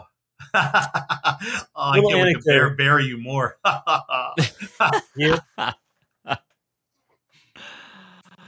Well, I tell you what, why don't we, you know, like we said, we'll start talking now, and then like in a year and a half, we'll get everything lined up for the next appearance. We can, Yay! Uh, we can work it out. Super, we go. I mean, for real, for real. Hopefully, we will have released an album, at least one we album will. By then. Oh my gosh! You know, maybe some stuff on Spotify. Hey. New new coat of paint for the site. That'd be good. That'd be pretty good. I would Come look promote. forward to any of any and all of those things. Groovy, absolutely, for sure. But no, I, I you know, from Lucas myself, we definitely appreciate you guys taking the time uh, on a Tuesday. You know, uh, staying up with us, putting in the effort. We really. Yeah. I mean, so it's so great to, it's great to catch up. It's great to talk. It's great to hear the stories. But it, I just. I genuinely appreciate that. So, of course. And so, last but not least, Dave, where do they go to get said music? Where, where do I they? I think go it's to some website called ocremix dot org, not com. I don't know what that is anymore. I haven't checked ocremix. No one fat fingers U R Ls anymore because just no one even goes to the U R L address bar. But ocremix dot org. That's O is in Oreo, oh, orangutan. Good Oreo. I love Oreo. C as in. Uh, clue, uh, remix dot org. Hey, I am back again. I hope you guys did, in fact, enjoy the interview.